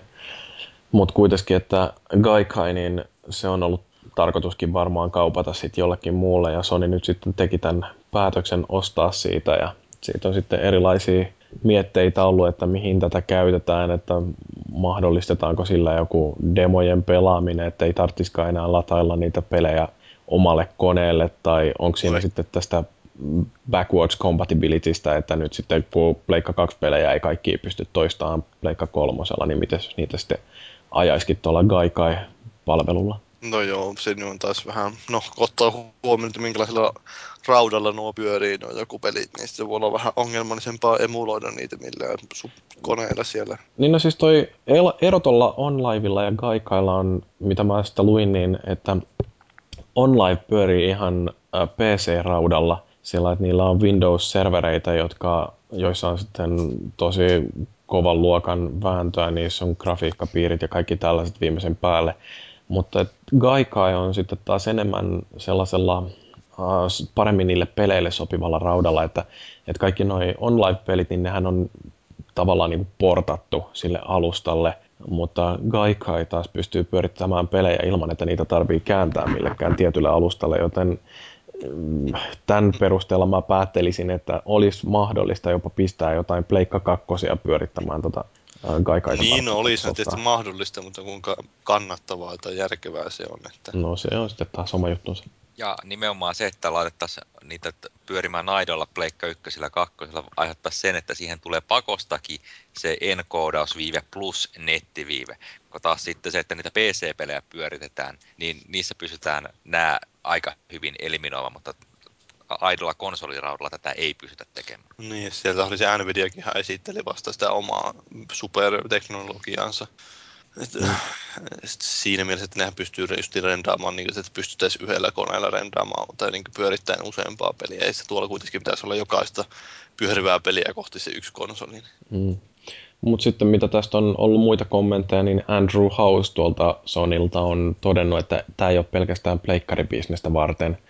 No niin telkkuihin. Kuin, niin, siis se on ainakin ihan mielenkiintoinen just niin, että johonkin telkkariin voidaan iskeä nyt sitten tällainen Gaikai-softapiiri, joka hakee tai pyörittää niitä pelejä, jolloin periaatteessa mistä tahansa Sonyn myymästä telkkarista voisikin tulla sitten PlayStation-pelilaite. Niin, mä en tietysti välttämättä minkälaisia pelejä ne on, joita siellä pyöritetään, että aikooko ne tyylin siirtää joku vaikka joku Pleikkari 3 pelikirjaston semmoiseksi, että ne rupeaisi toimittamaan niitä sitten television yhteydessä, vai minkälainen, mikä niillä olisi ideana, että eihän ne välttämättä sitä tarkoita, että joku Pleikkari 4 pelit tulisi automaattisesti sinne. Mutta yksi semmoinen, mitä mä en pidä mitenkään järkevänä, mitä jotkut on hehkuttanut, että nyt tulee tämä backwards compatibility tuota kautta, niin mä en usko siihen, mutta Tontsan kanssa meillä oli mielenkiintoista väittelyä Irkissä tästä, että kun mä ehdotin, että mitä jos tätä käytettäisikin siihen, että toteutetaan Pleikka 3:lle forward compatibility, eli Pleikka 3:lla pystyisi pelaamaan PS4-pelejä. Niin, teoriassa se olisi täysin mahdollista, jos PS4 niin suunnitellaan alun pitäenkin tämmöistä striimausta varten, että sillä aidolla konsolilla saisit tavallaan tietenkin pelasit lokaalisti, mutta sitten jos et halua ostaa sitä aitoa Pleikka 4:sta, niin sitten voisit 3:lla pelata striimattuna sitä. Aika jännä idea. Niin, no Paavi, oliko se sanomatta? Niin, että kun se tulee niin myöhäiseen aikaan tämä hankinta, että jos ajattelee, että ensi vuoden lopulla olisi tulossa jo konsolia ulos, niin kyllä mä sanoisin, että se on liian myöhä. Niin, mutta ei siis tietysti voinut sitä hoitaa yhteistyössä jo aiemminkin. Että niin kuin siis mun mielestäni tuossa on se niin kuin mielenkiintoinen mahdollisuus justiin, mikä aukeaa tästä, että jos Sony nyt tekisi niin, että Pleikka 3:lla voisi pelailla PS4-pelejä. Sä ostat sen pelin sieltä jostain PSN Storesta ja sen jälkeen rupeat sitä luukuttaa sillä sun PS3:lla. Niin sitten jossain vaiheessa, kun tulee sellainen olo, että mulla ei enää riitä tää pelkkä Full HD, että mä haluan 4K-näyttölaitteella tätä katsoa tai haluan päästä eroon tästä vähäisestäkin lagista, mitä tässä tulee, niin sitten voi siirtyä siihen PS4. Mutta siinä väliaikana olisi kuitenkin se mahdollisuus olemassa, että kun pleikkareita on myyty se, mitä 60 miljoonaa kappaletta ja niistä about puolet on verkossa ja niistä ehkä puolet on sellaisessa verkossa, että sillä pystyisi pyörittämään jotain tällaista gaikaita, niin se tarkoittaa, että siellä olisi 15 miljoonaa ihmistä nyt jo, jotka vois ostaa itsellensä PS4-pelejä ennen kuin yhtä ainoata PS4:sta on myyty. Niin, julkaisijoille ja kehittäjille varmaan olisi ainakin hyvä koukku. Niin se olisi niin kuin todella houkuttelema mahdollisuus, joka sitten voisi tavallaan myöskin auttaa vakuuttamaan kehittäjät siitä, että PS4 kannattaa olla se referenssirauta, mille pelit tehdään. Ja sitten sen jälkeen tosiaan, kun ihmiset saadaan totutettua niihin PS4-peleihin, joissa on muutakin hyvää kuin parempi grafiikka, että siellä on varmaan lyhyemmät latausajat, kun muistia on enemmän ja pitää crossplay. Niin. Mutta siis se kuitenkin, että musta on jo jotenkin niin no-brainer idea, että mä ihmettelen, että miksei kukaan muu ole tuota keksinyt. Tai sitten se on niin tajuttoman tyhmä idea, että kukaan ei ole viittinyt sanoa sitä ääneen, en tiedä. Toisaalta siinä tietysti se, että jos tämä Pleikkari 4 olisi pakko hankkia heti alkuunsa, niin Sonykin voisi myydä sitä HC-pelaajille, niin hän onnessaan niin kalliilla kuin haluaa. No, ei olisi pakko myydä miinuksella sitä heti alkuun, että saadaan se iso laitekanta. Joo. Siitähän olisi iso voitto niillekin. No ehkä mielenkiintoisen siirtymävaiheen siitä ainakin saisi, mutta en mä jaksa kyllä uskoa, että sille vielä kannattaa vuoden tai 2 päästä tuommoisia ruveta tekemään. Että en tunne, että on vielä ihan valmiina tämä infrastruktuuri sitä varten. Joo, Microsoftikin on tietysti kommentoinut tätä aihetta, mutta ne ei ole millään lailla huolissaan ja ne ei ainakaan suostu myöntämään, että ne neuvottelisi OnLiven kanssa siitä, että olisi ostamassa sitä palvelua. Mikkishän on itse asiassa sanonut, että meillähän on jo pilvipalveluita, että on kaikkea, mitä niitä nyt onkaan näitä. SkyDrive. No, niitä muun muassa, että ja sitten Xbox Livekin voidaan tavallaan sanoa, että onhan tämäkin nyt sitten pilvipalvelu. Kun siellä on se on mun mielestä vähän hassu kommentti, että meillä on pilvipalvelu. Ihan niin kuin kaikki pilvipalvelut on jotenkin rinnastettavissa toisinsa. Kaikki on samanarvoisia ja samanlaisia. Meillä on pilvi, se tekee kaikkea. No, kyllähän meillä noita pilviä tuolla on, joo. Pilvessä ollaan koko ajan. Sen takia meidän hyviä päätöksiä tehdään. Ostetaan jämmäreitä ja mitä kaikkea. Joo, Microsoftihan justiin teki sellaisen 5 miljardin dollarin alaskirjauksen, kun ne osti sen jonkun, minkä firman. Jammer. Oliko se Jammer? Ei, kun joo. Se on Tämä on muutaman vuoden takaa. Se oli joku 2007 ostettu joku Never Heard-palvelu, joka sitten ei... niin, se oli se joku mainostuspalvelu, mitä ne kai suunnittelee, että ne olisi sillä voinut rahastaa sitten tuolla Xboxissa. Mut, niin joo, se hetkinen se, joo mä itse muistan tää, se, siitä oli puhetta joskus, mutta siis kyllähän ne osti tuon jämmärin sillä miljardilla. Joo, se oli kans semmoinen järkevä kauppa, että ihan varmaan kaikki tekee sillä hirveästi hilloa. Se vähän niin kuin Microsoftin oma Umts-kauppa. Niin, en tiedä. Se teki vissiin 4,3 miljardia. Mielestäni tuossa Massivea, siis se mainosfirma justiin, in-game advertising. Olisiko se ollut se? Jos se on jotain, mitä Microsoft on ostanut $5 miljardilla, niin joo. 26. huhtikuuta 2006 on puhuttu tällaisesta, että Microsoft ostaa Massivea. Mä muistelisin, että se osti nimenomaan sen, mutta maksoiko sitä niin paljon? Mutta kai niistä maksoi. No, ei, mutta... se oli tämmöinen Aquantive, joo. Sen niminen firma. Ja $6.2 miljardia. No, kuulostaa ihan järkevältä. Joo, ihan kohtuullinen. Ja nyt ne sitten totesi tosiaan tuossa viime viikolla kaikessa hiljaisuudessa, että ei me tehdä koskaan tällä yhtään rahaa, joten se on niin kuin poistettu niiden taseesta nyt sitten. Joo. Mutta samaan aikaan kun Sony ostaa Gaikai, niin sitten suunnittelee kuitenkin uutta versiota vielä Pleikka 3:sta. Tontsa tietää tästä paljon. Joo, siis tämähän nyt oli tietenkin odotettavissa, koska se 3000-sarjan mallistakin on jo jonkin verran aikaa. Ja nyt se oli sieltä FCC:n eli Yhdysvaltain telehallintaviraston tiedoista paljastunut, niin kuin ne aiemmatkin mallit. Federal Communications Commission. Joo, Sonylla varmaan sillä aina taputetaan käsi, että kiitti pojat, että osaatte pitää nämä tiedot salassa. Vaikka niihin aina liittyy just se, että nämä tiedot pitäisi pitää 180 päivää salassa, mutta ei sen nämä taaskaan onnistunut jostain syystä. Ei, kun mä luin sen niiden anomuksen sitä salassapidosta ja ne on siellä pyytänyt, että voisitteko pitää ainakin noi sisäiset ja ulkoiset kuvat siitä salaisena, että se me tiedetään, että tämä tarran sijoittaminen siihen laitteen kuoreen, niin se on semmoinen asia, mikä täytyy olla julkinen asiakirja. Mutta ihan mielenkiintoista oli katsella tosiaan, että tällainen nyt sitten löytyy sieltä FCC:n sivuilta jonkinnäköinen speksi. No, mutta onko Tontsella jo fakki valmiina? No ei ole vielä, koska eihän siitä loppujen lopuksi tiedetä oikeastaan mitään muuta kuin, että siinä on edelleen valitettavasti tämä antiikkinen 80211 BG VLAN, eikä tätä N mukana, mikä harmittaa mua suunnattomasti. Niin, mutta sulla ei ole siis mitään sisäpiirin tietojakaan. Ei valitettavasti, että mikä siinä havainnekuvassa oli, jossa näkyy se tarra, niin oli hämmentävää just, että se näyttää niin kuin tuolta vanhalta fättimallilta, että tekisikö ne oikeasti sen muotoisen, mutta selvästi pienemmän vai mikä siinä oikein on, sitä ei osaa kukaan sanoa tässä vaiheessa. Mm-hmm. Jos se outoisi, niin siihen fättisuuntaan menisi yhtään takaisin, että onhan se slimiin verrattuna melkoisen ruman näköinen paketti. Voisivat tehdä vihdoinkin sellaisen laitteen, jonka päälle voi pinota jotain. Jotenkin semmoisen pianolla katun taas. Mutta se, että siinä ei ole modernia VLANiakaan mukana, niin todennäköisesti USB-porttejakaan ei ole yhtään sen enempää. Että se on nyt vaan taas rautaa pienennetty sieltä. USB on kallista modernia teknologiaa, ei sitä... On.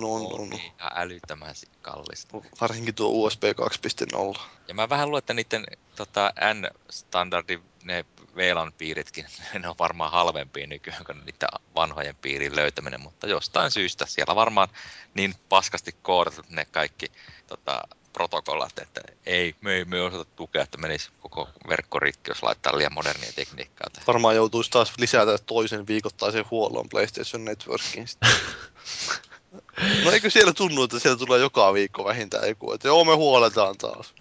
Näinhän siellä tahtoo olla. No ei se nyt oikeasti joka viikko, mutta jos katsoo sitä konsolifininkin PSN-huoltoketjua, niin onhan niitä tässä kevään aikana ollut aivan naurettava määrä.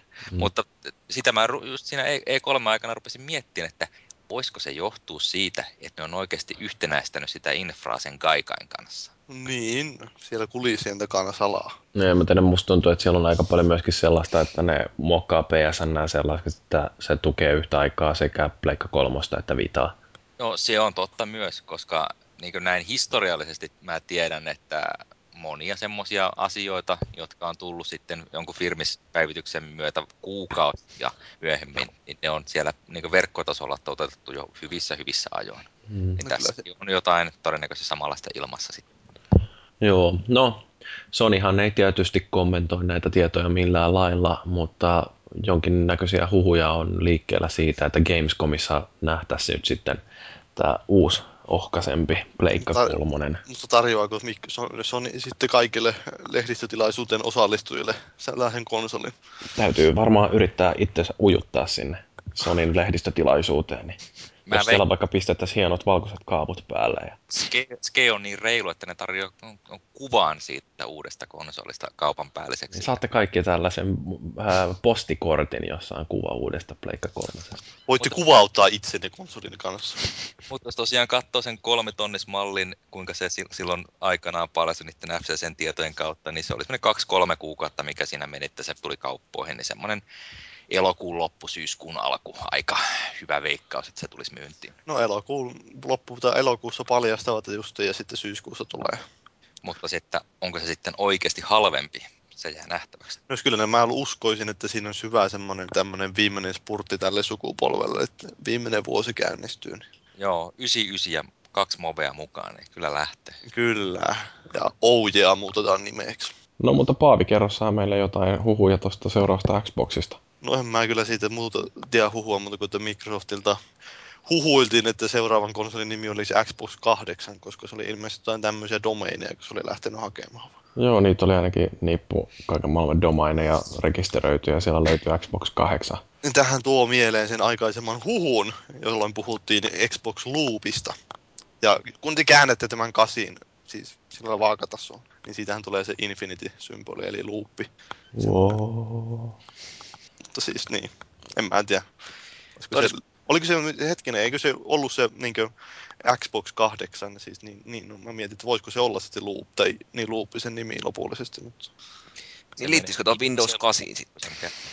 No varmaan siis 8han nyt Microsoft käyttää tosi paljon justiin Windows Phone 8 ja Windows 8 ja nyt sitten tulee tämä mahdollisesti Xbox 8, niin kaikki olisi sitten sellainen samaa sukupolvea. Ja paljon siitä mun muistaakseni on ollut puheita, että ne yhtenäistä, kun nehän tuosi niin tabletille, ne käyttää sitä Windows 8 ydintä, että ne käyttäisi myös konsoli, käyttäisi sitä samaa. Mutta niin, että se sitten olisi niin yhteinen infrastruktuuri kaikissa.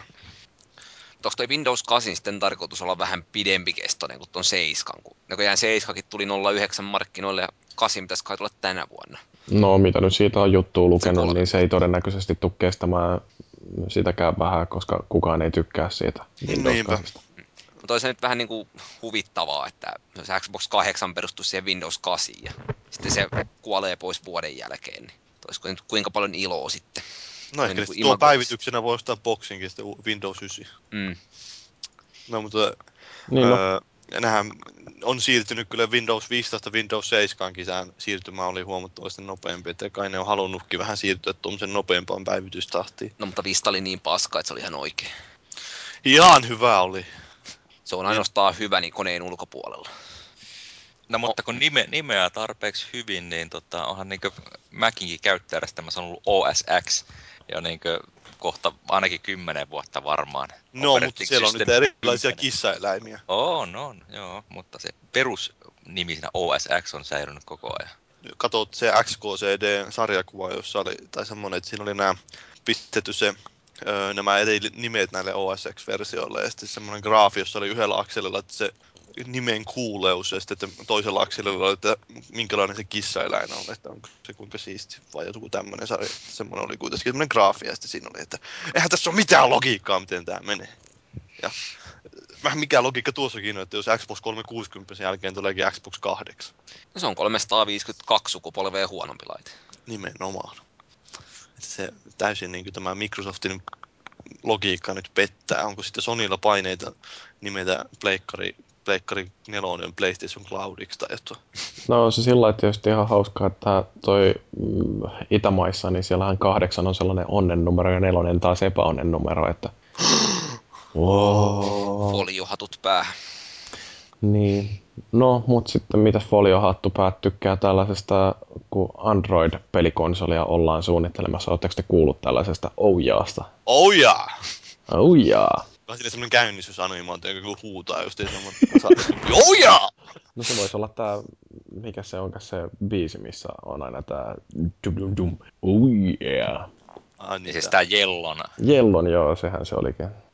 No, anyway, siis tollainen innovaattorisarjayrittäjä Yves Behar on nyt, se on tehnyt muun muassa tällaisen hankkeen joskus aikoinaan kuin One Laptop per Child, joka tavoitteena oli luoda sellainen ihan sikahalpa läppäri. Niin nyt sitten se on saanut idean, että mitäs jos tehdäänkin pelikonsoli, laitetaan se Android-käyttöjärjestelmän päälle ja tehdään siitä niin avoin kuin suinkin vaan mahdollista ja hinnaksikin vielä $99. Niin, ja sitä voi siis maksalla. Ja olihan siellä muitakin hienoja ihmisiä mukana, oli tämä Ed Fries oli mukana. No. Eli siis joka oli aikoinaan Xboxin pelipuolella siellä vetelemässä, kun siellä oli kovaa menoa päällä. Ostettiin rareet ja tehtiin Halo 2.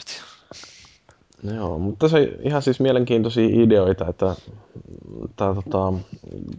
siihen julkaiseminen on täysin vapaata, että kuka tahansa saa julkaista pelejä ja niistä ei oteta minkäännäköistä lisenssimaksua ja sitten kaikki pelit on vielä free-to-play-pelejä kaiken päälle ja sitten mitä varmaan kaikki hakkerit tykkää, niin sitä softaakin, mikä siellä konsolin sisällä pyörii, niin sitä saa muokata ihan vapaasti.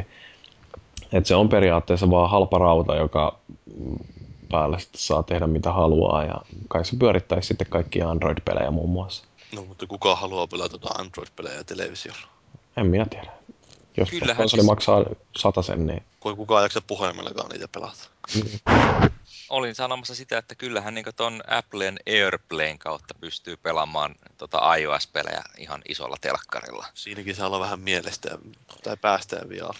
No ehkä vähän, mutta ajattelepa sitä, että se laitetaan se puhelin vaan tuohon telkkarin viereen ja se striimaa sen kuva siihen langattomasti ja sit sulla olisi erillinen langaton ohjaan. Mm. No mutta toisaalta kaikki iPhone-pelit on aika lailla rakennettu kosketusnäyttöjä ja sitten kaikkien kallistusten ja tällaisten päälle, että on Androidilla sama juttu tietysti, että kuinka ne pelit sitten toimisi, jos siinä onkin jonkinnäköinen ohjaaja. Oliko tuolla siis mitään aikataulua annettu tai mitään, onko se nyt oikeasti toteutumassa vai oliko se, että no, minä olen visioinut näin eilen uneen? Ei tästä siis mitään kauhean konkreettista ole vielä, mutta kun katsoo, että siellä on kuitenkin aika pitkäikäisiä teollisuuden alan veteraaneja taustalla, niin ei tämä nyt varmaan ihan pelkkää haihatteluakaan ole. Ettei käy niinkö sille, mikä se oli se Phantom vai mikä olikaan se... Phantom, joo, todellakin. Legenda-konsoli, joka syntyi ja kuoli kulisseissa. Oliko Phantom sama kuin tää Gizmondo? Ei! Eikö Gizmondostahan tuli oikeesti jotain uloskin, mutta Phantomista ei koskaan niin materialisoitunut mitään. Pysy kummituksena. Mut sitä mä jään miettimään vielä, että mitä jos siinä ohjaimessa olisikin se kosketusnäyttö ja kallistelu, vähän niin kuin Wii U:n ohjaimessa. Oo, no sit se tulisi ihan sikakallis. Ja sit sitä voisi käyttää myöskin pelinäyttönä, jolloin sitä konsolia ei oikeastaan tarttisi mihinkään. Niin, mutta siis jos sulla on se isompi näyttö siinä. Mm. Ainut houkutin olisi nimenomaan se, että on isompi näyttö. Joo. No mutta tärkeintä tuossa on se, että konsolin nimi on Oh Yeah. Niin... Ainakin semmoinen hyvin tää mieleistä, että hei, onko sä pelannut Oh Yeah? Sitten Oh Yeah. Ajattelepa sitten, kun konsolifiniikot tulee näitä pelikeittöistä, pistää sinne tageihin se konsolin nimi, että tulee Oh Yeah. Ja sitten tulee Oh Yeah Finia. Sinne, kyllä. Tämä on vähän niin kuin O.J. Jokinen, että ottanut selkeästi kuninkaasta mallia. O.J. Jokinen, joka siirtyi Winnipegiin. Mietti sen tutkapariksi. Kyllä. Sieltä tulee 100 pisteen kausi molemmille. Paavi, kerro sä nyt vielä tuosta viimeisestä uutisesta, minkä sä oot tänne kirjoittanut. Niin, no sehän oli tuo Olli Jokinen. Eikö siis tää Paul McCartney. Samanaikainen. No sama ja kurpitsepää, niin... Pelasi tosiaan aikoinaan Calgary Flamesista, eikö siis soitti rumpua tässä Aerosmithissa, eikö siis Beatlesissähän se oli mukana.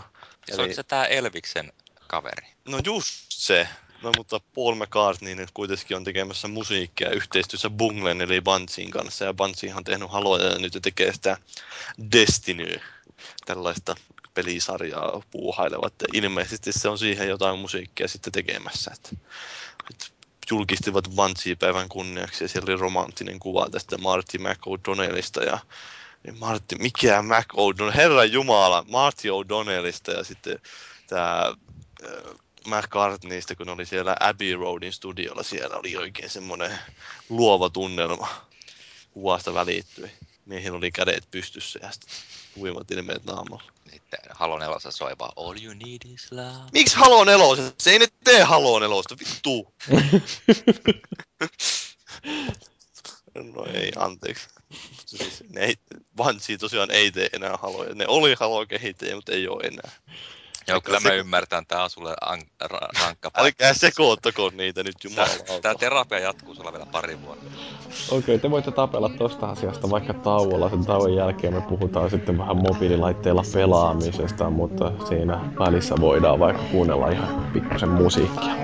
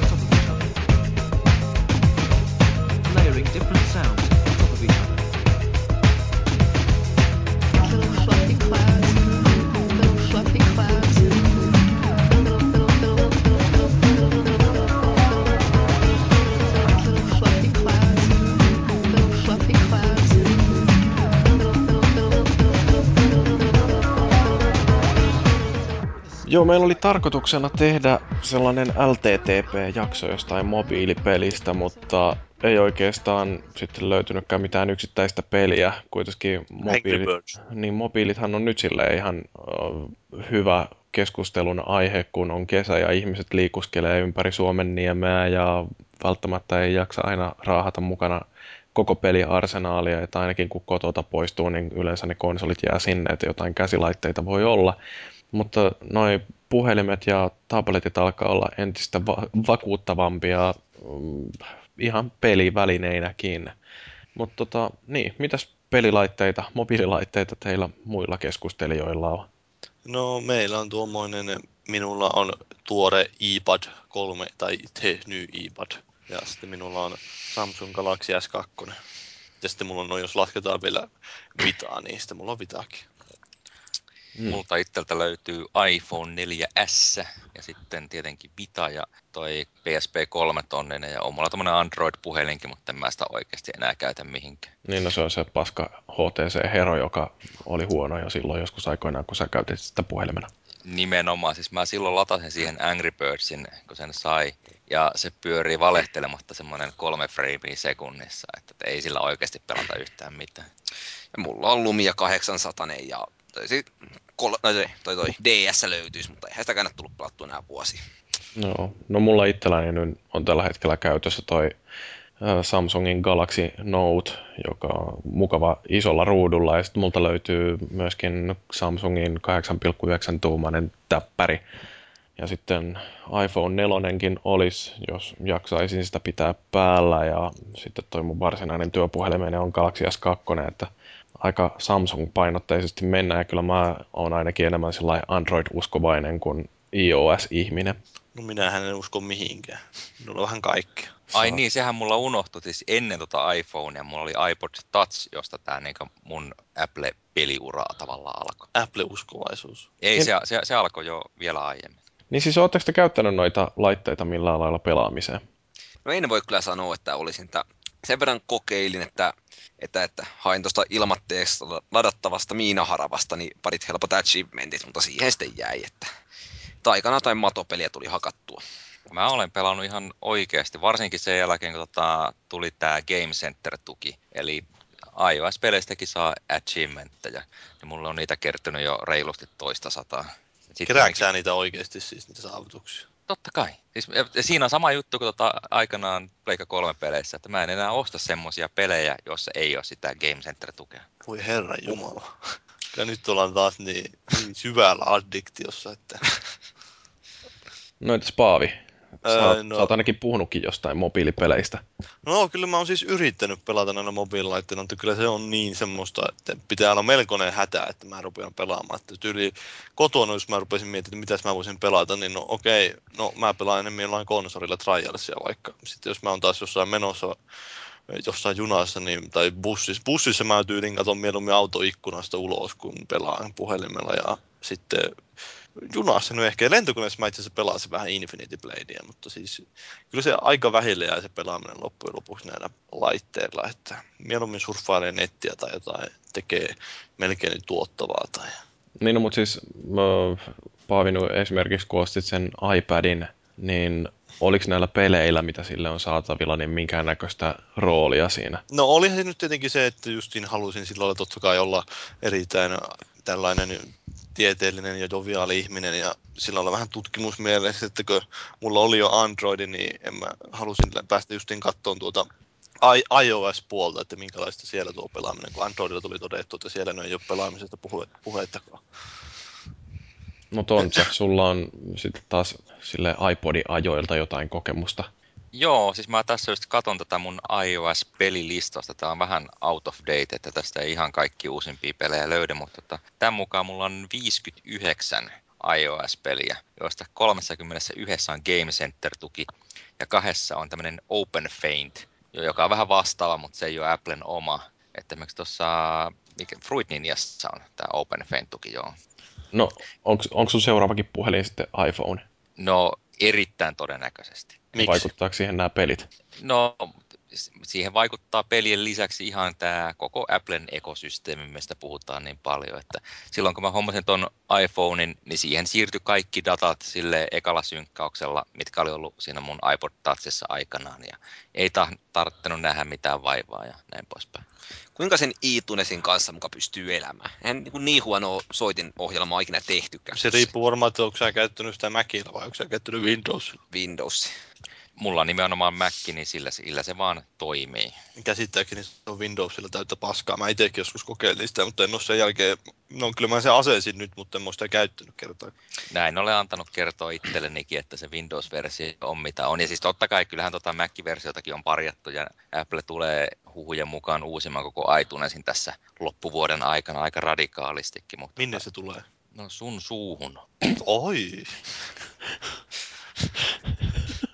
Kuhan nyt halusin vähän pistellä, että saatana, et käytä sitä pseudofutuuria. Joo. No, mut hei, nämä mobiilipelit, niin musta yksi semmoinen mielenkiintoinen kysymys oikeastaan, kun on seurannut kuitenkin alaa jo jonkin aikaa, niin se, että miten niistä yhtäkkiä on tullut tälleen vakavasti otettavia pelejä. Et siis ensimmäinen peli, mitä puhelimilla pelattiin, oli nokialaisissa tämä matopeli, jota monet muistelee varmaan vielä lämmöllä, mutta eihän siinä nyt oikeasti ollut oikeastaan yhtään mitään erikoista. Mutta sitten jossain vaiheessa ruvettiin tekemään näitä Java-pelejä noille puhelimille, ja olihan nekin aika kauheata paskaa, mutta Tilt TV:ssä niistäkin tehtiin arvosteluja ja esittelyjä. No oli siellä Red Lynxikin tekemässä niitä. Oli vai? Eikö se aikoinaan... Oli Pathway to Glory ja... No, mutta sehän oli Engagelle, ei se... Mutta kyllä siitä, olisiko siitä ollut joku Java-versiokin? Ja siis, eikö Red Lynx ollut just tämä firma, joka mainitsi, että he teki jotain 60 peliä ennen kuin ne breikkasi sitten Trialsilla? Roviokin jotain sitten olla samaa tai jotain. Mutta niin. Mutta Red Lynxhän oli aikana nimenomaan kännykkäpelejä. Niin oli niin. Joo. Teki kaikenlaisia tuommoisia just mitä mainostetaan TV:ssä ja semmoista vähän shady shittiä ehkä. Mutta joo. Ja sitten tuli tämä totta kai suomalaisen peliteollisuuden virstanpylväs, eli N-Gage, josta jo mainittiinkin. Että... Sidetalking ja kaikkea muuta hienoa. Joo, se oli aivan mahtavaa. Niin silloin, että periaatteessa sillä olisi voinut tehdä hyvä juttu, jos olisi vähän osattu ajatella vähän pidemmänä, mutta sitten niin, no, siinä kustiin niin monia käytännön asia, kuten se, että jos sä halusit vaihtaa peliä, niin sun pitää ottaa tyyli akku irti puhelimesta. Siinä oli kai joku semmoinen, että se laite ei niin kuin... Pidätkö kestänyt sitä, että se vaihtaa niin kuin lennosta? No siis se oli justiin tämä, että kun Symbian ei silloin ensimmäisen Engagen aikaan, niin se ei tukenut muistikortin hot-swappausta, eli se laite tarvitsi sammuttaa, kun sieltä vaihtui sen muistikortin. Ja sen takia oli kaikkein turvallisinta, että se kortti sijoitettiin sinne akun alle, jolloin voitiin olla varmoja, että puhelimessa ei ole virtoja silloin, kun ruvetaan korttiin yppimään irti. Mutta onhan se nyt siis, jos pelejä myydään korteilla ja se pelin vaihtaminen edellyttää sitä, että suljet sun puhelimen, niin eihän se nyt oikeasti ole mistään kotosi. Niin, ja sitten hetkinen, niin se näyttö oli ihan kauhea siinä. Tai siis ajatellut nykystandardilla, että minkä kokoinen ja muotoinen se näyttö. No, se oli 320x240 pystyssä. Aika nihkeä. Joo. Ja sitten tosiaan, että kun sitä kontrolloitiin, no olihan siinä jo se ristiohjain, mutta sitten muuten niin oli se puhelimen oma näppäimistö, jolla sitä ohjattiin, niin se oli tosiaan hyvä idea, todella surkea toteutus.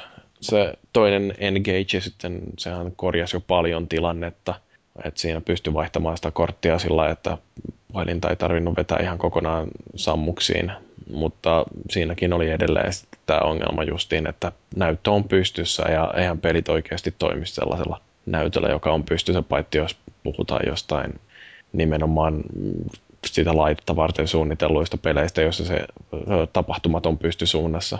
Aika harva peli kuitenkaan toimii sillä lailla semmoisella. Flipperit ja sitten semmoiset vanhan kunnon shoot em upit, jotka menee alhaalta ylös siihen. Siinäpä ne suurin piirtein on. Mutta kyllä se digitaalinen ohjaus, että liikutaan täysiä oikealle tai täysiä vasemmalle, niin ei se, sekään ei välttämättä sitä ihan kaikkein parasta pelikokemusta luo. En tiedä. No sitten tuli jossain vaiheessa, kun näitä Java-pelejä oli jonkin aikaa tehty, niin sitten ilmestyikin iPhone ja 5 vuotta sitten.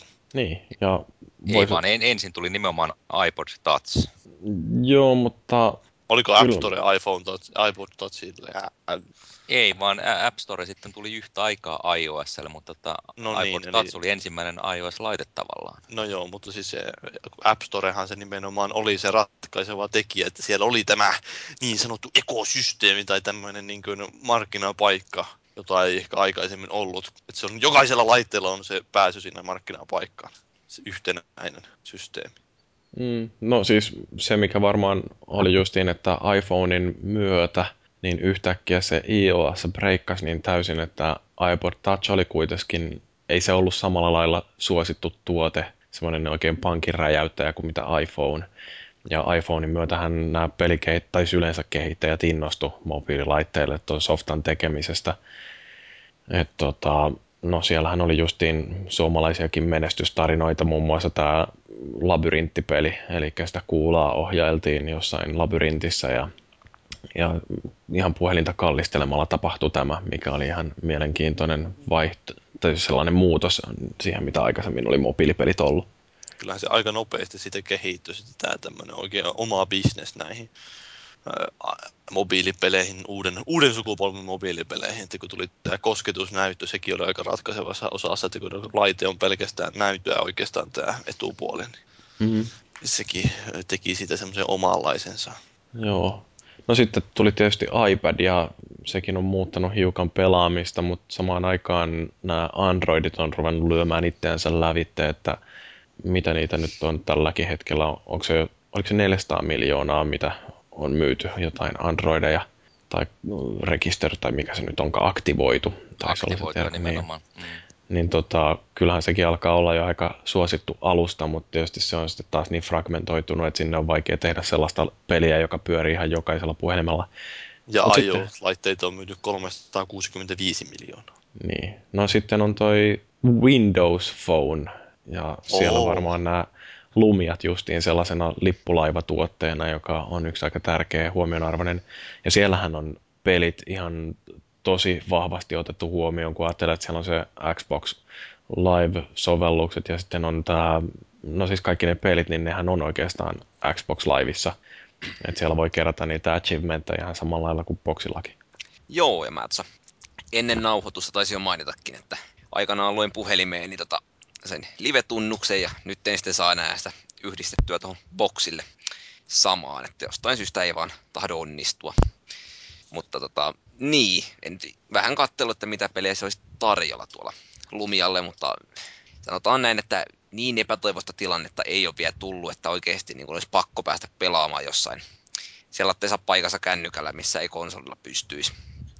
Mutta se periaatteessa se Xbox niin kuin Live, mikähän se systeemi nyt olikaan siinä, niin toimii kyllä aika näppärästi ja tyylikkäästi, että ei ole niin kuin jäänyt siitä mitään moittimisen aihetta ja lyhyellä kokeilulla, mikä on tullut tehtyä. Niin, joo, siis Windowsillahan tai Microsoftillahan on siinä tulevaisuudessakin aika kova panostus siihen, että nyt tulee tämä Windows Phone 8, niin siinähän on DirectX:llä, eikö siinä ole tuki ja mitä kaikkea siinä oli, että aika paljon yrittää panostaa siihen, että ne saisi houkuteltua just noita yhtenäistettyä tätä kehitystä vähän mobiilipelaamisesta ja sitten toisaalta kun siirrytään isompiin laitteisiin. Se nyt kun katsoin, niin täällä olisi näköjään Final Fantasy 6,5 €, että sitä voisi kyllä harkita. Mikä Final Fantasy, oliko se tämä, joka on iPhone? Voisi olla se ihan ykkönen, mikähän se olikaan, hetkinen. Se oli toi Warriors of Light. Okei. Eli ostit sen? En ole ostanut vielä. Ehkä joskus. No mutta mitäs Paavi, hei, sä kerroit, että sä oot pikaisesti kokeillut sitä Infinite Bladea, niin eikö se nyt ala olla jo vähän sellainen peli, joka oikeasti loksauttaa leuat, että miten voi jollain puhelimella pystyä tekemään tällaista? No en mä nyt esiinny ehkä enää, että se on, alkaa olla jo aika vanha peli, että milloin se julkaistiin? No sitä nyt jo jonkin aikaa varmaan. Niin, että ehkä se ei ole ihan niin tälle uusimmalle raudalle suunnalle tehty, mutta no, tai on se ihan sinänsä tyylikkään näköinen tuolla iPadille, että ihan sillä lailla, ja eikä se nyt pelinekään välttämättä mikään ihan kauhean huono, että on se ihan hauska suihkia menemään, että siinä on sitä roolipelielementtiä tai kehittämistä mukana, niin siinä tulee semmoista vähän pidemmän aikavälin koukkuakin. Että mä ostin sen, kun sen nyt sai jollain 79 sentillä jostain alennusmyynnissä sattumoisinkin heti, kun ostin tuon iPadin, niin no, piti ostaa heti se. Että varmaan seuraavaksi on sitten se Infinity Blade 2, joka on tehty vähän niin kuin vielä näillä modernemmille laitteille. Sen pitäisi olla vielä paremman näköinen, ainakin mä käsittelen näin. On se, mutta mulle tulee tästä Infinity Bladeista mieleen joku tapahtuma, jossa tapattiin konsoli Finpossia, ja olisiko Kaba tai joku esitteli sen iPhone. Ida. Sekö se oli, joo. Se oli Ida, joo. Mä muistan. Se oli se demo, joka se Epic julkaisi silloin ennen kuin se oli Infinity Blade. Niin aivan joo, totta. Siis olihan se niin semmoinen, niin eri maailmasta kuin mikään, mitä oli ikinä nähnyt millään kannettavalla pelilaitteella. Joo, silloin mä muistankaan, sitä puhuttiin aika paljon, että sitten pystyykö ne tekemään sillä pelejä. Että no tuokin ne on aika rajattu sillä, että sä et pääse kauheasti tutkiin sitä, että ne pystyy paljon huijaamaan siinä varmasti, että kun ne tietää, että mitä pelaajata saat alkaa näkee tässä. Nimenomaan siis onhan siinä hyvin rajattu se alue, mihin voi katsella, mutta ei se silti poista sitä, että se on niin upean näköinen, varsinkin se kakkonen. Mä voisin vielä kuvitella sitten sillä uusimmalla iPadilla, kuinka herkulta se mahtaa näyttää. Tuossa iPhone 4S:n pienellä näytölläkin se on no, varmaan niin nätein mobiilipeli, mitä mulla on tullut vastaan. Joo, siinä on tämä Epic taas, kun ne tekee sitä Unreal Engineä siihen, niin se niitä myy aika hyvin sillä, sitä varmaan sillä pelillä kanssa. Mutta toi on kanssa ihan jännä, että miten nämä vakavasti otettavat pelin kehittäjät, tai siis puhutaan näistä AAA-peleistä, niiden tekijöistä, muun muassa DICEin pomo on maininnut, että mobiilipelit ne on hyväksi näille isommillekin peleille, että kun saadaan väkeä tonne harrastamaan pelaamista, niin sieltä voidaan sitten vähitellen haalia porukkaa myöskin näiden konsolipelaamisen ja PC-pelaamisen maailmaan. Et siinä mielessä varmaan tämä, että pelaamisesta tulee arkipäiväisempää ja tavallisempaa ja hyväksytympää, niin kyllähän se voi sitä markkinapotentiaalia kasvattaa. No onhan siinä se, että totta kai siis, että jos sä haluaisit vaikka houkutella ihmisiä tyyliin, sulla on joku iso franchise, vaikka sanotaan nyt Halo. Että sä haluaisit houkutella ihmisiä Halon pariin, niin sä tiedät, että moni ihminen on ostanut puhelimen, niin sä voit myydä puhelimella jotain Halo-peliä ja sitä kautta houkutella ja tutustuttaa ihmisiä siihen. Mutta siinä on sitten ongelma, että sun on myös parempi tehdä hyvin se peli, jolla sä houkuttelet ihmisiä. Että nyt, mitä nyt on nopeasti sämpyläillyt jotain tuota Mirror's Edgein versiota tätä iPad-peliä ja sitten Mass Effectin se iPad-peli, niin no aika kauassa ne jää siitä kokemuksesta ja siitä, niistä tuotantoarvoista, jotka noissa on noissa isoissa peleissä, että en mä nyt tiedä, että houkutteleeko ne ketään sitä kautta ainakaan niiden sarjojen pariin, että tuntuu, että ne on enemmänkin just päinvastoin, että no okei, tietää, että ihmiset on pelannut näitä konsoleille, niin nyt me voidaan myydä niitä pelejä puhelimella myös niillä. Mutta toi on ihan jännä justiin, mitä sanot tuosta laadusta, että miten noille puhelimille tai iPadeille, niin miten niille löytyy se laadukas pelaaminen, tai pelattava, kun mä yritin katsella näitä artikkeleita, mitä tähän aiheeseen liittyy, niin ainakin tätä markkinoinnin vaikutusta mobiilipelien myyntiin, niin sitä on tutkittu, ja sitten tällaisen firman kuin Natural Motion, niiden toimitusjohtaja Torsten Reli on sanonut, että markkinoinnilla ei oikeastaan ole mitään vaikutusta siihen, että mitä ihmiset ostaa. Että ne oli testannut sellaista, että jos yritetään hirveästi laittaa jotain lehti- tai internettimainoksia, niin se ei näy millään lailla siellä myyntitilastoissa, että paljon enemmän on vaikutusta kaikenlaisella viraalitoiminnalla, että jos ihmiset puhuu kaveripiireissä ja sitten lähtee levittämään sanaa jossain Facebookissa, niin se on oikeastaan paljon parempi keino saada huomiota omalle pelille. Niin no en mä nyt ainakaan nähnyt Angry Birdsistäkään minkäänlaista suurta mainoskampanjaa kaupungilla. Että ihan nimenomaan siitä lähtee, vähän niin kuin Call of Dutykin, että kun joku pelaa, niin sitten kaveritkin alkaa pelaamaan sitä. Ja sitä pitkin sitten laajenee sitä vaan. Siinä täytyy ehdottomasti olla semmoinen niin kuin sosiaalinen osa-alueen mukana, kuin pisteiden keryy tai joku muu sellainen. Että niin kun porukat jaksaa alkaa pelaamaan sitä. No mä olen jonkun verran ostanut pelejä silleen, kun App Storessa on ne top 25 listat ja sitten ne jotain, mikä Watch Hot vai mikä se nyt onkaan, joten niitä mainostetaan siellä etusivulla. Mutta kyllä myönnetään, että suurin osa on just silleen, että jossakin foorumilla tai jossakin peliarvioissa kehutaan jotain tiettyä pelejä, sen tulee sitten tyypattua, että no osetaanpa tämä tästä pois kuleksimasta. Niin sitten toisaalta kun ne pelit maksaa sen 80 senttiä tai jotain euroa suurin piirtein monesti, niin sitten tuntuu itseltä sillä tavalla, että no en mä nyt lähde semmoisen pelin tekemään mitään arvosteluita perkele lukemaan. Että mulla menee siihen arvosteluun kauemmin aikaa kuin siihen, että mä kokeilisin sitä peliä ja sitten katsoisin itse, että okei, onko tästä mihinkään. Että tietysti vähän pitäisi olla erilainen arvosteluformaattikin ehkä noilla, jos lähtee jotain mobiilipelejä arvostelemaan.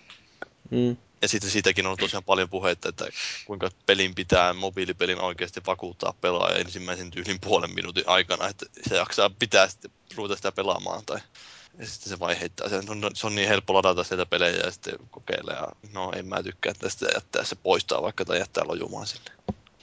Niin no siis onko se nyt sitten oikeasti, että kun ihmiset kuitenkaan ei varmaan rupea suosittelemaan sellaisia pelejä, mistä ne ei itse oikeasti tykkää, niin onko se niin, että mobiilipeleissä nyt oikeasti laatu ratkaisee, että kun ihmiset huomaa, että tämä peli on hyvä, sitten siitä kerrotaan kavereille, ne kaverit ostaa sen pelin, toteaa, että tämä on hyvä jakaa sitä sanaa eteenpäin.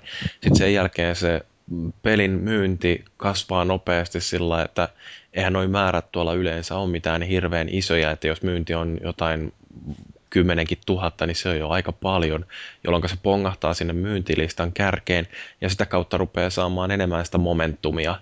Ja no menestys luokii menestystä. Niin. Mikä se olikaan tämä sanonta? Tamiin sanonta varmaan. Nimenomaan. Juuri näin se menee. Tätä mä oon käyttänyt elämässä. Sieltä tulee se justiin se kuulemma on vähän niin kuin liveessäkin se, että kun Indie Game The Moviessa siinä esimerkiksi niin ne katso sitä, kirosivat, kun ne julkaisupäivänä niillä oli luvattu, että sinne tulee Xbox Liveen semmoinen mainoslaatikko, jossa mainostetaan sitä niiden peliä. Ja julkaisupäivän myynnit on kuitenkin se merkittävin siivu tuommoisella pelillä niin siitä myynnistä. Ja sitten se oli ihan kauhea paniikki siellä toisella jätkellä niistä, kun ne huomasi aamulla meni katsomaan, niin eihän siellä ole sitä mainosta siellä Xbox Liveessä. Ja niin, mä uskoisin, että nimenomaan varsinkin jollekin tuollaiselle iOS-pelille tai mobiilipelillekin on älyttömän suuri merkitys sillä, että siellä on niitä pelejä niin älyttömät kasat vielä enemmän kuin jossain liveessä, niitä on vielä hankalampi ehkä löytää kuitenkin sieltä sitä, tai törmätä siihen johonkin tiettyyn peliin, niin se on vielä enemmän kiinni siitä, että onko sulla se jos sä saat sen sinne esille sinne etusivulle. Niin, joo. Niin, no, mutta miten te löydätte tuollaiset kokeilemisen arvoiset juitsut? Te nyt olette varmaan lukenut arvosteluja tai löytänyt jotain artikkeleita webistä ja sitä kautta törmännyt niihin, mutta onko niinku jotain muuta keinoa, millä voisi tietää, että tämä on jotain, mitä kansi testata? No niin kuin sanoin, niin mulle tärkein on se App Storen oma top-listat ja se, mitä sinne on niin App Storen puolesta nostettu esiin. Sitten on Eurogamer arvioi. Siellä oli se App of the Day aina. Niin, nimenomaan. Ja sitten IGN:llä on joitakin. Ja Ja sitten tosiaan ihan konsolifinifoorumilta. Siihenpä se sitten rajoittuukin. Ehkä se on tämä paras justiin tämä, että kyselee vähän ihmisiltä ja katsoo muilta pelaajilta, että se tahtoo niin nopealla tahillakin tulla noita pelejä välissä, että sitten ne voi jää helposti huomaamatta noita joltain arvostelusivustoilta, että ei niissä kaikissa peleissä tehdä välttämättä arvosteluja lähellekään, niin ei voi välttämättä pelkästään siihen luota. Se on siitä, että puskaradiosta. Ehkä pitäisi vähän taas kartoittaa, että jos sieltä jotain hyviä pelejä löytyisi. Tuntuu, että ei voi luottaa ainakaan siihen, että jotain noiden tuttujen nimien perusteella lähtee kattoon. Tai että jos sä lähdet ihan kylmiltään kattoon sieltä App Storesta, niin että millä hakusanalla sä lähdet hakemaan sieltä jotain peliä. Ja mulla on taas sitten se, että jos Lumian käynnistä tarvitsisi jotain oikeasti etsiä, niin se oli sitten käytännössä se etusivu, mikä siihen aukeaa. Ja katsoisi siitä jonkun mahdollisimman halvan kenties. Mutta taas no, tietysti vähän riippuu tilanteesta, että tuossa kun oltiin viime syksynä kaverin kanssa Virossa poikkeamassa, niin sillä oli kirjoitulla iPadilla niin Monopoli. Ja se oli meinaan erittäin niin kuin, hauskaa pelattavaa kyllä se kahdestaan niin venematkoilla ja hotellillakin. Että. Tämä on itse asiassa ihan mielenkiintoinen semmoinen, mitä ehkä olisi hauskaa kokeilla enemmänkin, tämä lautapelien toteuttaminen. Niin kun siis se ei vaadi mitään niin kuin, erityistä tavaraa mukaan sitten. Niin, että se on se pelkästään se laite, että siinä on ne niin nappulat ja tämmöiset kaikki tarvitsee, että se hoitaa sen kirjanpidon ja tämmöisetkin, että sä et pääse huijaamaan ainakaan millään rahoilla. Että, oho, mulla löytyi täältä 200 000, minäpäs ostan nyt tuon tuossa. Mutta seurapelit on, niin kuin, ne toimii sillä kyllä. Tietysti ei saa olla liian semmoinen taitopohjainen, että kuitenkin se ei korosta millään tavalla niin kuin omaa kyvykkyyttä se touhu. Niin joku Monopoli on hyvä tai joku Otello voisi olla, ehkä. Onhan siellä kaiken maailman karkassoneet ja mitä kaikkea siellä nyt on. Että. Ja kyllä mun mielestä niin jotkut tietyt pelit, joissa se tavallaan kenttä tai pelivuoro tai miksi sitä ajatellaankaan, vaikka se on yksin peli, jos se kestää riittävän lyhyen aikaa, niin sitä voi käyttää silleen monin pelinä. Me käytiin tuossa, oliko se viime vuoden puolella, Tallinnassa risteilemässä minä ja Game Reactorin Arttu ja sitten yksi mun työkaveri. Ja Artulla oli iPadin mukana. Me pelattiin World of Gooota silleen aina. Niin, jokaisella oli niinku oma chanssi yrittää ratkaista se kenttä. Jos se ei onnistunut, sitten vaan annettiin iPadin seuraavalle kaverille. Ja siinä ei kumminkaan mennyt hirveän monta minuuttia per jannu ennen kuin sitten taas sai sen oman vuoron. Angry Birdsia voisi kanssa. No onko teillä esimerkkejä jostain oikein hyvistä mobiilipeleistä, mikä varmaan on tärkeämpää, niin hyvä perustelu, että minkä takia jotkut pelit on niin erityisen sopivia tälle mobiilialustalle? Mä voisin suositella iOS-puolelta Jetpack Joyride, siis käytännössä peli, joka vaatii yhden sormen käyttöä. Et mulle niinku mobiilipeleissä on ne mahdollisimman yksinkertaiset kontrollit, se hyvin tärkeä asia, että Jetpack Joyriden idea on se, että lennetään vasemmalta oikealle, yritetään päästä mahdollisimman pitkälle, väistellään raketteja ja sähköesteitä sun muita. Niin simppeli idea, mutta siihen on sitten rakennettu kaikki semmoisia pienempiä tavoitteita, semmoisia tehtäviä, että sun esimerkiksi pitää yhden pelisession aikana kerätä niin ja niin monta kolikkoa tai läpsäyttää niin ja niin monta vastaan tulevaa tiedemiestä heittäneelle yläfemmat tai sun pitää mahdollisimman läheltä vetää X-kappaletta niitä ohjuksia ja se niin kuin, vaikka se peli on joka kerta ihan samanlainen tavallaan, se kenttä vaan muuttuu randomisti, mutta ne pienet tavoitteet antaa siihen sitten semmoista lisäpotkua, että sitä vaan jaksaa tunnista toiseen. Jetpack Joyridin mä itse lataisinkin, mutta en ole vielä ehtinyt kokeilla. Tuo kuulostaa vähän samantyyppiseltä kuin joku Tiny Wings, joka on siis sellainen, missä lintu lentää ja yhtä nappia painamalla se ottaa pikkasen korkeutta, ja sitten, tai niin kuin ei nappia painamalla, vaan ruutua koskettamalla. Ja sitten kun päästään sormen irti siitä ruudusta, niin sitten se lintu lähtee syöksymään, ja tällä sitten yritetään osua sillai pinnan muotoihin, että aina tullaan alas alamäen kohdalla, jolloin otetaan hiukan lisää vauhtia, ja sitten sen jälkeen seuraavasta ylämäestä saa lisää ilmaa siipien alle, ja tällä yritetään sitten päästä sitä rataa mahdollisimman pitkälle, ja siitä on tehty joku jonkinnäköinen kopioversiokin Dragon. No, sitähän justin tuli traileri Tiny Wings 2, että siitä on tulossa uusi. Joo, niin tuli. Sitä kehuttiin hirveän paljon Twitterissä. Että se oli hauskasti tehty pistiin. En itse ehtinyt katsoa sitä. Joo, mutta sitten toinen peli, mitä mä ennen kaikkea työpäivän aikana, kun käyn vessassa, niin pelaan pajaa. Mitä? Vessassa, joo. Mitäs nuo riippuvuuden määritelmät? Jotkut käy työpäivän aikana vessassakin ystäväisen. Joo, mutta no, mä keksin parempaakin tekemistä, kun pelaa jotain peliä siinä. No mä en keksi, mutta siis pajatso, siis jokainen, joka on pelannut oikean elämän pajatsoa, tietää, että yritetään saada kolikko lentämään koloon, jotta saisi lisää rahaa. Miten sitä pelataan? Siten, että sivalletaan sormella tai sitten heilutetaan. Ruudulla se niin kuin, näkyy, se, mikä se nyt onkaan, se kilke. Siinä näkyy se pajatso, tavallaan se kenttä. Ja sitten sormella flikkaamalla tai sitten tosiaan tönäset koko iOS-laitetta ja sitten se kolikko lentää sieltä. Siinä ei ole semmoista samanlaista tatsia niin kuin siinä oikeassa pajatsossa on. Sulla on se... Kyllä, siinä tulee. Siis tavallaan sä voit laittaa sen iOS-laitteen sille sivuttaa ja tökkistä sieltä sivusta. Mutta tässä on se huono puoli, että mä en tiedä, onko se otettu App Storesta pois, koska joku RAY tai joku tämmöinen aikana sitten rupesi mutisemaan, että ei pajatso meidän rekisteröity tavaramerkki. Mm. Joo, no siis noin ruudun pyyhkäisyjutut, semmoinen, että kun kosketusnäyttö löytyy, niin sitä kannattaa hyödyntää. Ja yksi hyvä esimerkki tästä on Flight Control. Oletteko te sellaista kokeillut? Siinähän ilmestyy ruudun reunoille indikaattoreita, että täältä on tulossa nyt lentokonetta tai helikopteria, ja sitten siinä itse ruudulla on kuva lentokentästä, jossa on eri kiitoteitä ja helikopterin laskeutumisalustoja tälleen. Sitten siinä, kun lentokone ilmestyy ruudulle, niin piirretään sille lentoreitti, mitä pitkin se sitten menee oikealle kiitotielle, pääsee laskeutumaan, ja sitten täytyy koko ajan katsella, että koneet ei törmäile toisiinsa ja että ne laskeutuu oikeaan paikkaan. Niin siinä on ainakin ihan mielenkiintoinen tällainen justiin kosketusnäytölle pohjautuva peli, ja siitä on tehty kyllä Pleikka 3:llekin ihan hyvä versio, jota voi ohjata movella. Sitä mä oon pelannut joo, mutta mun mielestä sen pelin ongelma on, että se tavallaan alkaa liian hitaasti, että siis sitä alkupeliä kestää ihan liian kauan. Mutta sitähän voi nopeuttaa.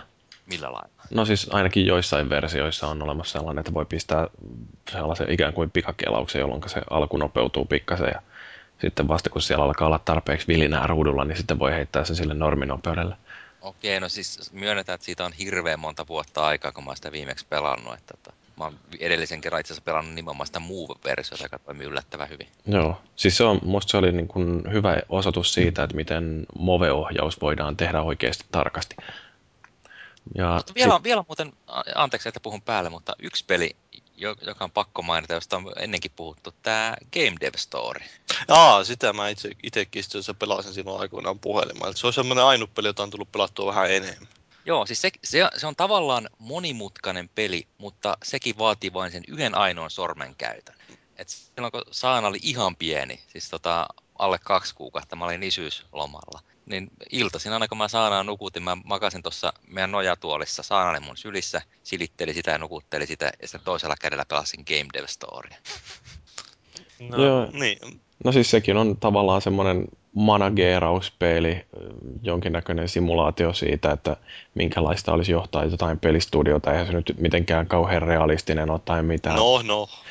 Ja sitten se, mikä siinä rupeaa käymään jossain vaiheessa aika ilmiselväksi, että ei siinä kauheasti pysty hallitsemaan niitä tapahtumia, mutta siinä on semmoinen mukava illuusio siitä, että ikään kuin oikeasti... Se on aika semmoinen, kerran sen pelaa suurin piirtein läpi, tai sillä niin sä opit tietämään aika nopeasti, että mitä sun kannattaa siinä tehdä. Sitten sä vaan teet sitä kerta toisensa jälkeen.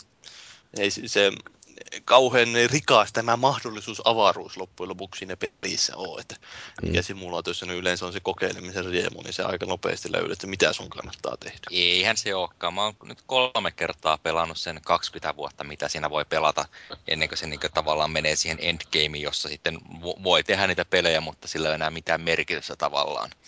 Et siinä on totta kyllä, että se alku on kauhean hidas, et voi millään saada hyvää peliä, ne saa aina jotain 5 ja 6 aina arvioissa. Sitten lopussa teet ihan minkä tahansa paskapelin, pistät käsittämättömiä niitä genrejä, style-yhdistelmiä, vaan mitä siinä pystykään yhdistelemään. Mä tein joskus jonkun eläin-golfin tai jotain ihan käsittämätöntä, niin se sai sitten 9 ja 10 joka paikasta. Eikö se ole vähän niin kuin Everybody's Golf? Siinähän on niitä eläimiä siinä radoilla poukkoilemassa. No niin. No, mäkin tein sieltä Kinect-malsista aikamoisen menestyssarjan. Että... No eikö se oikeastikin ole? Niin. No mitä sitten nämä... Se on iOS-laitteille kanssa. Tai se on iOS-laitteille ja sitten tuolle Windows Phoneille ja taisi tulla Androidillekin. En ole kokeillut, miten toimii. No entä sitten nämä Fruit Ninjat ja Cutteropeit, joissa leikellään esineitä, joita on siinä ruudulla? No mua alkaa tuollaisesta kauhean intensiivisessä sivaltelussa ainakin tuntuu se kitka siinä ruudun kanssa jotenkin ärsyttävältä, että jos sulla on vähänkään hikinen sormi tai jotain, niin... Se on muuten totta, että siis mä en tiedä mistä se johtuu, että onko se nimenomaan joku sormen hikisyys, mutta joskus toi näyttö toimii tosi sulavasti, joskus se alkaa sillä, ei oikein niin meinaa millään mennä. Mutta sivumennen sanottuna Kinectin mallissa löytyy myös iOS-laitteille, just katoin App Storesta. Niin on. Sä sanoit Androidille. Niin, mä sanoin myös Androidille. Ai, okei, joo. Mm. Joo, no, siis, mutta Cutterope, musta se on tosi hyvä peli sillä, että siinä...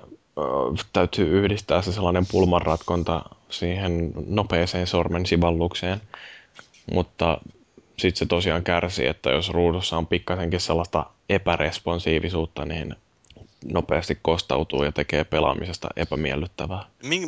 Mitä siinä siis käytännössä tehdään? No siis se on hyvin yksinkertainen idea, että siellä on narun päässä roikkuva karkki ja sitten siellä jossain päin ruutua on sellainen sammakko, jonka nimi on Omnom. Ja sitten täytyy hyödyntää fysiikkaa sillä, että tiputetaan tämä karkki sen Omnomin suuhun. Ja haaste tulee siitä, että se saattaa usein olla monessa köydessä kiinni. Ja sitten täytyy niitä köysiä kiskoa katki oikeassa järjestyksessä, jotta se väistelee sitten siellä kentällä olevia erilaisia teräaseita ja muita ongelmakohtia. Ja sitten siinä oikeastaan pelimekaniikka kehittyy jatkuvasti, että sinne tulee sitten sellaisia tappeja, joista ilmestyy köysi siinä vaiheessa, kun karkki on tarpeeksi lähellä ja sitten näitä pystytään hyödyntämään siihen, että se voidaan heilauttaa se karkki jonnekin toiselle puolelle ruutua hyvinkin nopeasti ja sitten on kaikenlaisia muita kivoja painovoiman kääntelyä ja muuta, mitä voi hyödyntää. Ihan aika loistavakin peli, että kyllä mä sanoisin, että se on varmaan parhaita pelejä, mitä on näille älypuhelimille tehty. Katoin pari videoa siitä, niin onko noita tähtiä pakko kerätä siinä? Niinku ei, kyllä siinä pääsee eteenpäin ilman, että niitä tähtiä kerää, mutta mulla ainakaan ei sisu anna myöten, että se on pakko vetää ne kaikki tähdet siitä jokaisella radalla ennen kuin menee seuraavalle. Että mä ainakin on just niin 3 tähdellä ratkaissut kaikki tähän mennessä julkaistut kentät. No, niin siis sama periaate kuin Angry Birdsista, 1 tähdellä pääset eteenpäin, mutta sitten jos haluat kaikki, niin sitten joudut vähän hinkkaamaan. Ja sitten on leaderboardsit, onko?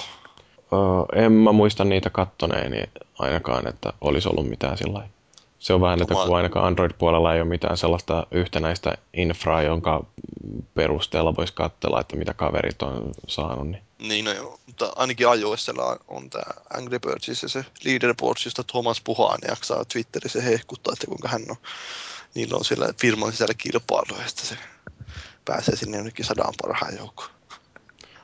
Joo, no sitten on näitä...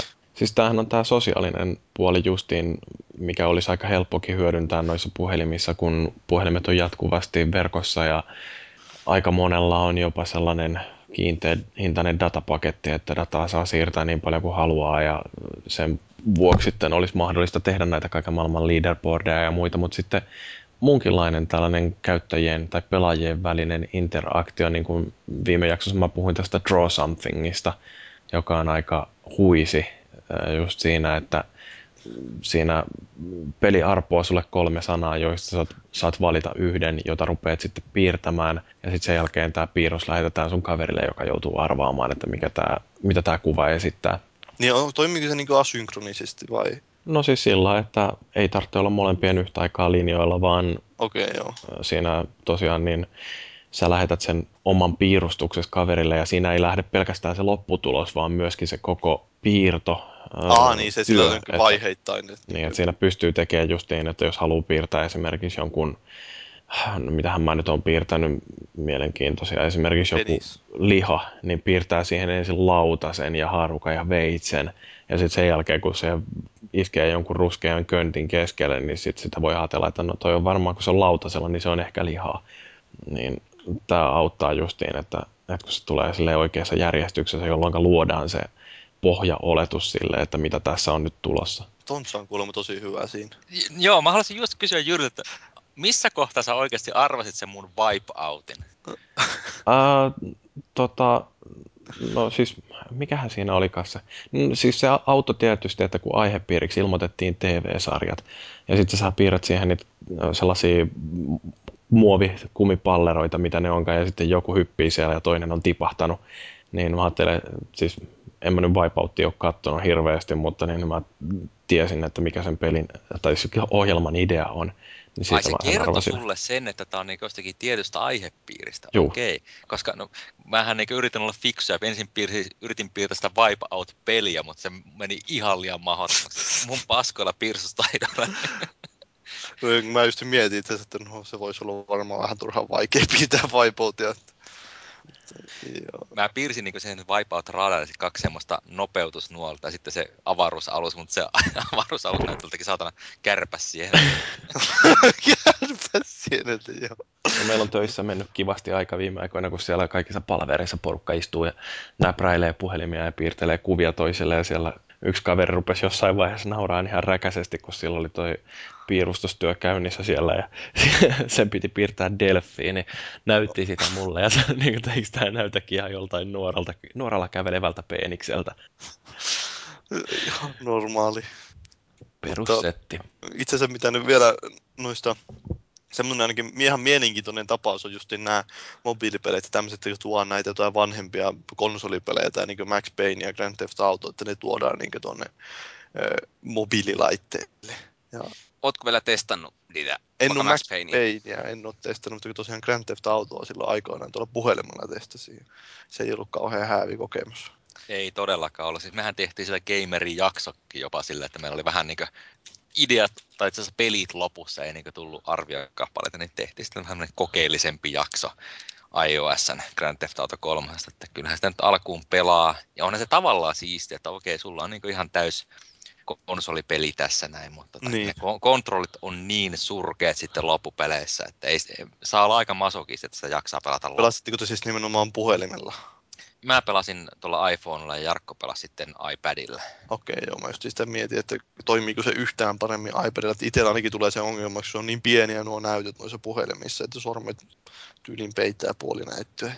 Joo, siis mä kokeilin silloin siellä kuvauksessa, niin kyllä se sillä iPadilla toimi paremmin just sen takia, että sulla on enemmän sitä näyttöpinta-alaa ja näet sitä peliä paremmin, mutta tuollaisella iPhonein pienellä näytöllä, kun sulla tämmöiset pienet neitipeukalatkin peittää kolmasosan näytöstä, niin huhuhu. Niin, ja sitten tämmöiset, no Max Payne varmaan ehkä jossain vaiheessa pitäisi melkein kokeilla, mutta tulevista peleistä niin kiinnostaa tämä Baldur's Gate. Se voisi olla ihan mielenkiintoinen, että miten se onnistuu toimiin tällä iPadilla. Eikö se ole semmoinen ylhäältä päin kuvattu rooli? Joo, iso. Se voi kyllä toimiakin ihan hyvin. Mä oon ajatellut, että kaikki nämä vuoropohjaiset taktiikkapelit voisi olla kanssa aika loistavaa. Niin, Heroes siis, jos tulisi iPadille, niin Heroes 3, niin mä mitään muuta tarvittiskaan. XCOM. No siis joku tämmöinen strategiapeli tai tämmöiset roolipelit, niin siis take my money. Joo, siis nimenomaan semmoiset pelit, joissa se maailma tai peli ei etene sille reaaliaikaisesti, sun pitää niin jatkuvasti tehdä jotain. Niin. Eikö sitä niin kauheasti tarkkuus ja nopeus ei yhdisty, vaan sun niin. On pitää olla aikaa miettiä niitä. Jonkin verran kokeillut pelata Monkey Islandia ja mä ostin sen Secret of Monkey Islandin 1. ja 2, kun niistä tuli ne HD-remakeit vai millä nimellä niitä piti kutsuakaan. Niin, ne ostin iOS-versiona, mutta kyllä ne on kans tuossa iPhonein näytöllä ihan liian pieni, että niitä pystyisi mitenkään järkevästi pelaamaan. No entäs toi Shadow Cities on yksi semmoinen, mikä on vielä pakko mainita, koska siinä mun mielestä yhdistyy tosi loistavasti se, että on kosketusnäyttö, jolle piirrellään sellaisia taikariimuja. Sitten siinä on hyödynnetty puhelimissa olevaa GPS:ää ja sitten vielä sitä jatkuvaa kommunikointia verkkoon, että siellä näkyy viholliset ja ystävät siinä puhelimen näytöllä ja siinä ollaan osana tällaista jatkuvasti olemassa olevaa maailmaa. Et se on niin kuin periaatteessa mobiililaitteella pelattava massiivin monin peli. Niin, no siis en ole itse kyllä pelannut sitä, että se vaikutti ihan mielenkiintoista. Sehän on suomalaisten tekemä. Juu. Mikä firma sen on tehnyt? Grey Area. Joo. Katoin sitäkin pari videoa tuossa YouTubesta. Näytti vähän liian yksinkertaiselta. Semmoitteelta, että se on niin kuin koluttukaa ihan riittävän puhkini. Mutta se on just, että jos olet tämmöinen liikkuva ihminen, niin mä veikkaisin, että se sopisi hyvin. onko se myynnistä minkä verran? Sitähän se vähän vaatisi. Että... No sehän on ilmainen peli, että sen voi asentaa puhelimelleensa kuka tahansa ja sitten sitä voi pelatakin ilmatteeksi, mutta jos haluaa vähän lisää energiaa sinne kerätä, niin sitten voi rahalla ostaa näitä manapulleroita ja mitä kaikkea muuta siellä onkaan. Puhelimella varsinkin tämä free to play tahtoo olla vähän kovempi sana. Mm. Ja no tästä niin kun puhuttiin näistä, tätä samaan tyyliin vähän kuin tämä Shadow City niin hyödyntää sitä lokaatiota, niin sitä justi puhuu tämä robotikin, se Robert Paulingi puhuu siitä, että kuinka se aikoo se niiden peli, tämä Human Element, että siitä suunnitellaan, että siitä tehdään mobiililaitteille omat versiot, konsolille ja PClle tulee omat versiot, niin että ne pystyy jatkaa sitä periaatteessa samaa peliä mobiililaitteilla siinä mielessä, että kun sä pelaat jossain konsoleilla, sä etit sieltä pelimaailmasta jotain tiettyä resurssia, vaikka jotain lääkkeitä, niin sitten sä huomaat, että sä et löyä sieltä pelimaailmasta, niin okei, sä näet, että sulla on 2 korttelin päässä, on sulla oikeassa maailmassa niin apteekki, niin sä otat puhelimen taskuun, otat sieltä sen pelin ja kävelet sillä puhelimen kanssa sinne apteekille ja sitten siellä teet jotain, niin sä voit löytää sieltä, niin kuin, se hakee niin tämän oikean kartadataan ja sitten se, niin sen pelin projisoi siihen kartadataan päälle ja sä voit siinä, niin siinä tulee semmoinen yhteispeli todellisen maailman ja sen pelin välillä. Ja siitä tulee toisaalta yhteispeli tämän eri pelien, eri alustojen välillä, että siinä kanssa mainittiin se, että jos joku ei halua välttämättä tykkää siitä tietystä aspektista, niin se voi keskittyä tekemään jotain toista juttua mobiililaitteella, vaikka joku poikaystävä tai joku pariskunta, että mies vaikka pelaa konsolilla ja sitten nainen pelaa mobiililaitteella samalla, kerää resursseja, kun mies selviytyy siellä jossain maailmassa. Noista tosielämää peleihin sekoittavista jutuista tuli mieleen iOS:lle saa niin kuin Inception, tämän leffan, semmoisen sovelluksen, okay, jossa on tosi mielenkiintoisia juttuja. Että siis tavallaan se on niin kuin peli, mutta ei kummiskaan. Eli siinä avataan semmoisia niin kuin unitasoja. Eli jos esimerkiksi olet liikkeessä, niin se tulee semmoinen motion dream, tai jos on täysin hiljaisessa paikassa, tulee joku silent dream ja näin poispäin. Ja näiden tekijöiltä tuli tuossa jokin aika sitten tämmöinen Dimensions-niminen peli, jossa hyödynnän tästä paikkatietoa sille, että aina välillä pitäisi skannata sitä ympäristöä. Sieltä sitten kerätään semmoisia palluroita, joilla sitten ostetaan jotain lisäkenttiä sun muita. Ja mikä tässä on niin jännää se, että se koko ajan kuuntelee niin sen iOS-laitteen mikrofonin kautta. Ja sitten se muuttaa sitä ääntä sitten kaiken näköisillä efekteillä ja tulee semmoista hyvin psykedeellistä musiikkia, mihin se sen sekoittaa. Kuulostaa tyhmältä, mutta sit kirjaimellisesti kuulostaa tosi jännältä. Et varsinkin niin, taas kerran kuulokkeet päässä, menen vessaan työpäivän aikana, kaikki ne oven kolaukset ja vessan vetämiset sun muut, niin... Mä ajattelin jotain ihan muuta ääniä. No siis kaikki, mitä se pystyy poimimaan se vehkeen mikrofoni, niin se vääristyy riippuen siitä, mikä uni siinä Inception-sovelluksessa on tai tässä Dimensions-pelissä. Kannattaa kokeilla. No oikeastaan on tätä tietynlaista pelimäisyyttä noissa monissa justiin palveluissakin, niin kuin Foursquare tai tämmöinen, joka hyödyntää sitä lokaatiota, niin siinäkin on tultu sitä, että sä keräät niitä pisteitä ja tuommoista. Niin, no se on ehkä enemmän sitten tämä gamification, joka siellä Foursquare... Aukea kirosana. Joo, no entäs noi lautapelit? No se Monopoli. Sitä voi niin ihan varauksesta suositella, että vaikka en noista muuten on niin ihastunut. Mikä se ei ole Monopoli siis?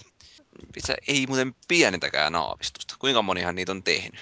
Niin mä mietin, että onko se EA ainoastaan se lisenssi vai onko siinä jotain hämäryyksiä, mutta EAllahan Hasbro, mikä onkaan, niin kanssa yhteistyössä tehty konsoleilla ja mä uskoisin sitä kautta niillä. Kai sitä olla, näyttää ainakin tutulta. Oli jonkunlainen, niillä oli se alennus tuossa, että sieltähän se olisi saanut nyt 80 sentillä, että en tiedä onko enää. No nyt maksaa kokonaisen $1. Mutta noita lautapelejähän on aika paljon ilmestynyt justiin iPadille, että siellä on muun muassa Settlers of Catan ja Carcassonne ja Ticket to Ride ja mitä näitä nyt onkaan, siis, tai mikä se on menolippu suomeksi tämä viimeisi. Menolippu. Niin niissähän on justiin varmaan tämä, mitä oliko se Tontsa, joka puhui siitä, että ojentaa vaan laitetta toiselle, niin siinähän periaatteessa pystyy aika helpostikin pelaamaan sitten jotain sellaista monimutkaisempaakin lautapeliä ja liikkuvassa junassa tai bussissa onnistuu, vaikka kaikki ei ole yhden pöydän ääressä. Ja kompakti laite semmoinen. Että... Niin, nappulat ei lentele ympäriinsä. Ja, niin, ja sitten periaatteessa sulla on sen kerralla voi olla useampi peli mukaan, jos ei välttämättä tiedä heti, että no mitä me halutaan pelata. Niin. Sitten, että hei, haluatko sä pelata tätä Hero Questia? Joo! Mut niin, mitä te olette mieltä näistä lautapeleistä, kiinnostaako ne? No mä voisin sanoa, että ei niinku ton parempaa peliä oikeastaan voi tämmöiselle kannettavalle laitteelle tehdäkään. Että siinä niin kuitenkin korostuu semmoinen, vaikka nyt Inho on käsitettä sosiaalinen pelaaminen, mutta se on niinku just sitä. Että kun mun mielestä hirveän vaikea nähdä, että tämmöiselle täppärille tai muulle, niin oikeasti tulisi sellaista niin hyvää peliä, että sen, ainakaan mä jaksaisin kiinnostua siitä. Jolloin niin oikeastaan se, mihin ne voi pyrkiä, on tommoinen, niin että viihdyttää niin porukalla. Ja silloin niin yksinkertaisempikin tommoinen mekanismi toimii hyvin. Silloin lautapelit on aika kuninkaita. Kyllä se olisi hauska päästä ainakin kokeilemaan, just, että miten ne toimii tuommoiset, jos olisi ystäviä. Niin, jos me... Gamescomiin mukaan. Niin, mä otan varmaan pitää ostaa sitten, mutta pitäisikö tehdä, kun on se puhe, että sitten ylläpidon lautapelikesteistä, niin sitten iPadilla pelataan. Mä kannatan ihan ehdottomasti noiden lautapelien täppäriversioita. Uskon, että ne toimii käytännössä tosi hyvin, mutta tässä just kaadutaan siihen kahteen juttuun, että A, pitäisi olla se täppäri ja B, pitäisi olla niitä ystäviä. Mm. Yksinäisen miehen elämä on surullista. Mutta ehkä sitten, kun Saana tuosta kasvaa vähän isommaksi, niin me voidaan ostaa sitten joku iPad 5 ja sitten siirrellään sitä. Niin, mutta sitten se täyttää 12 pian ja rupeaa käymään kaupungilla kavereiden kanssa ryyppäämässä. Niin, ei se enää sunkaan sitten halua olla missään tekemissä, kun se pitää kapinoida isähahmoa vastaan. Ei, siitä kasvaa kiltti ja kunnollinen ihminen. Mitä mieltä te olette, että onko mahdollista, että tuommoinen älypuhelin tai täppäri joskus syrjäyttäisi nämä ihan dedikoidut käsikonsolit, että ei tarvitse enää kantaa jotain PlayStation Vitaa tai 3DS:ää mukana, kun on jo se puhelin tai täppäri? Mulla tuntuu, että me käytiin tämä samaa keskustelua viime vuonna silloin 3DS:n yhteydessä. No, joo, mulla on vähän samanlainen fiilis, että tähän keskusteluun on käyty sekä Vitaan yhteydestä että 3DS:n yhteydessä. Niin, mutta tässä on kuitenkin aikaa mennyt taas ja nyt meillä on entistä enemmän hyviä esimerkkejä siitä, että miten pelit pyörii näillä kannettavilla. Ja kuinka huonosti Vita on menestynyt. No sekin tietysti vielä. Mutta Vitan huonosta menestyksestä huolimatta on sanottava, että kyllä mä oon siirtynyt taas pelaamaan ennen kaikkea sillä. Trofit.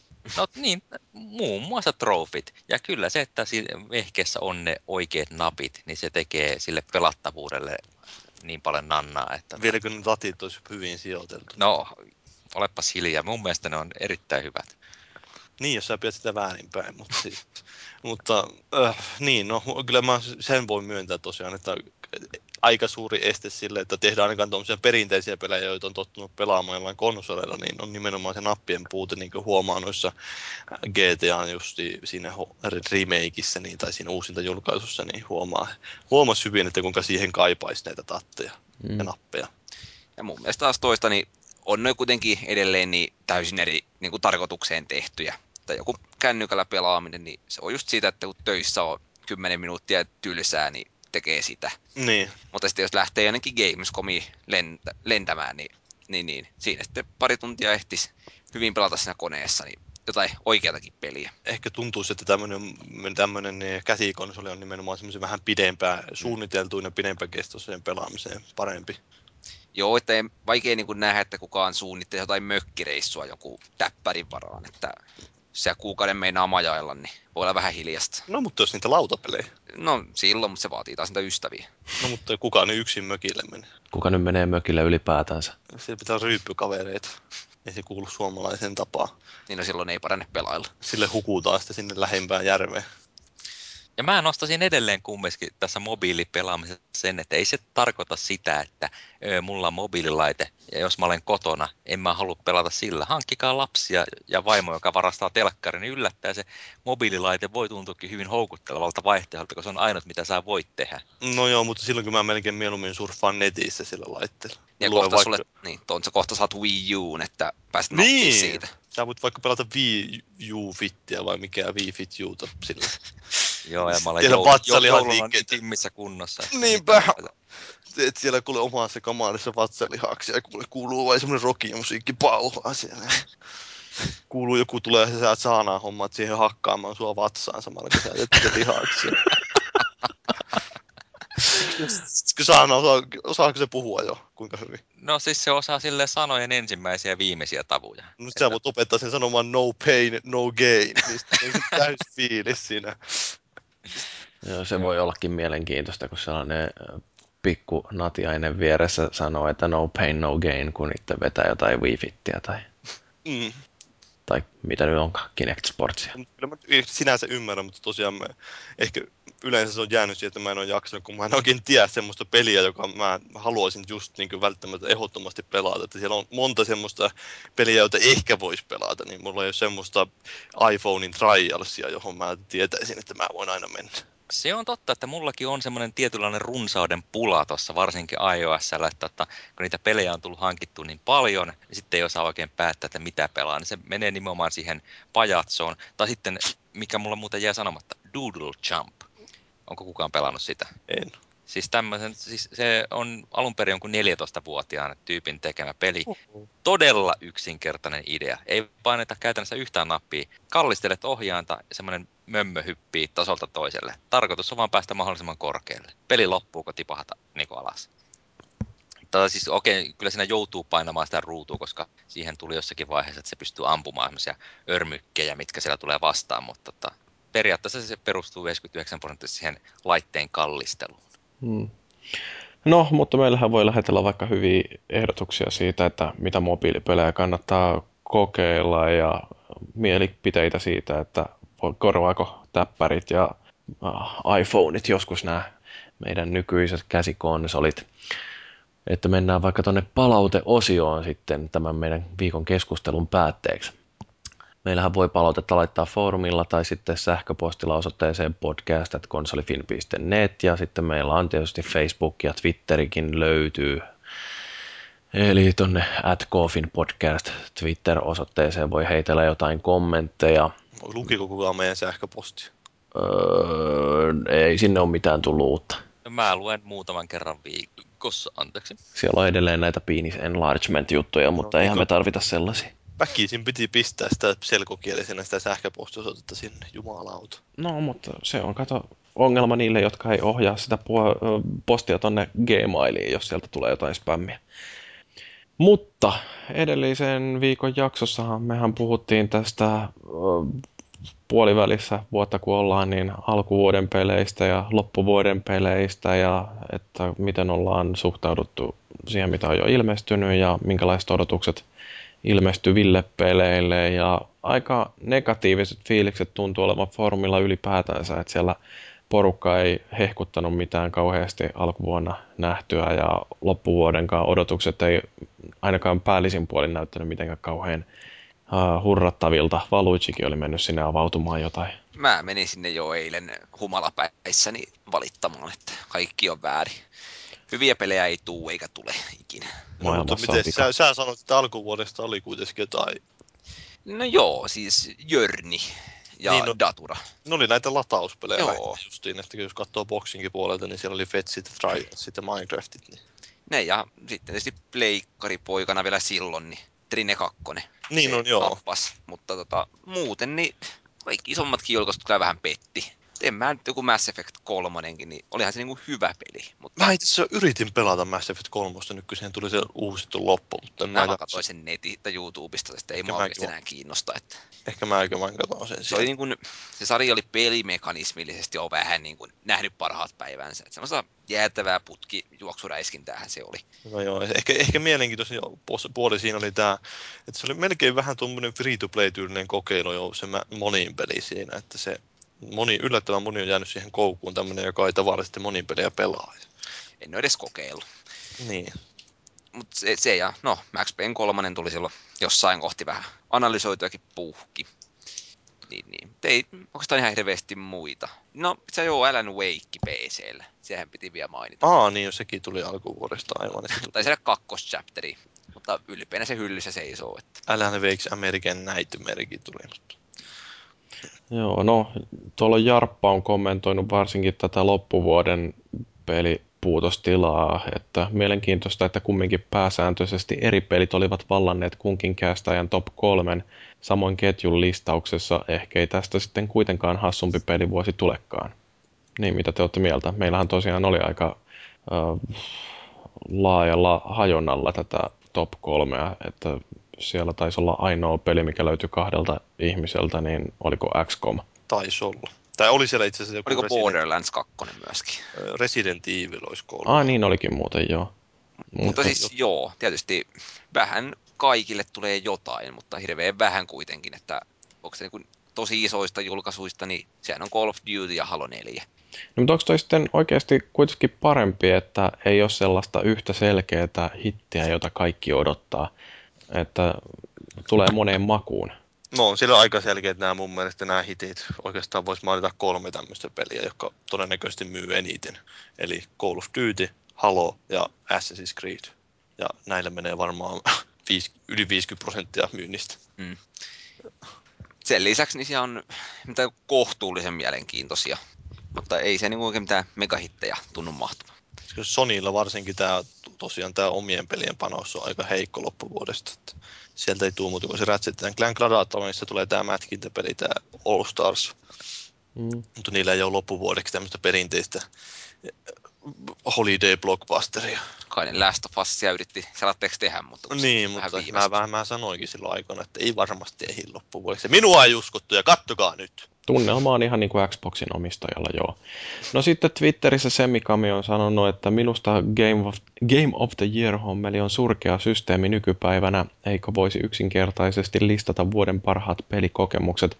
Ei tarvitsisi miettiä, voiko tätä tai tätä listata, koska tämä nyt on porttaus, lisäosa, modi, alfa tai jotain muuta. Toi on ihan hyvä pointti, että eihän se välttämättä... No siis mä en tykkää puhua vuoden parhaista peleistä, mä puhun mieluiten vaan vuoden peleistä, koska se paremmuus on kuitenkin niin kauhean subjektiivinen. Voi kukaan pelaa kaikkia pelejä ja bla bla bla. Niin et siinä mielessä mä kannatan kyllä ihan justiin tällaista vuoden parhaat pelikokemukset -listausta, ja jos nyt katsoo meidän joulukalenteria viime vuodelta, niin meillähän on just sillä, että jokainen toimituksen jäsen on valinnut sinne yhden sellaisen pelin, jonka haluaa nostaa esille, että ei siellä puhuta varsinaisesti justiin vuoden parhaista peleistä, vaan mulla ainakin oli, mikäs mulla olikaan joku yksin peli jostain, taisi olla sellainen, mikä niin vaikutti tosi syvällisesti. Mikä sulla oli? Uncharted taisi muuten olla viime vuonna mulla. Nonni. Tosiaan itselläkin mieluusti nostaa esille semmoisia vähemmän huomionarvoisia pelejä. Tosiaan, joulukalenteri. Meikö se tavallisesti jo alkanut tämä joulukalenterin suunnittelu tässä kesällä, ja sitten se unohtuu siihen 3 kuukaudeksi tai 4 kuukaudeksi. Sitten, ei helvetti, kauhea kiire, tehdäänkö me tätä? Sitten viime hetkellä saadaan tyyliin 24 tuntia ennen ensimmäisen artikkelin julkaisu, joo, kyllä me tehdään tämä. Kauhea paniikki kasassa. Niin. Se on sellaista joskus. Mutta Tontsahan tekee sen meille kokonaisuudessaan. Joo, no, niin as if. Hitsi, sä olit tullut jo takaisin. Mä ootin, että sä oot poissa, niin sitten mä voisin esittää. Että... No, mulla voisi kuvitella, että se tulee sieltä päästä asti, mutta ei sen. Valtakunnan ykkösmedian suosikkitoimittaja.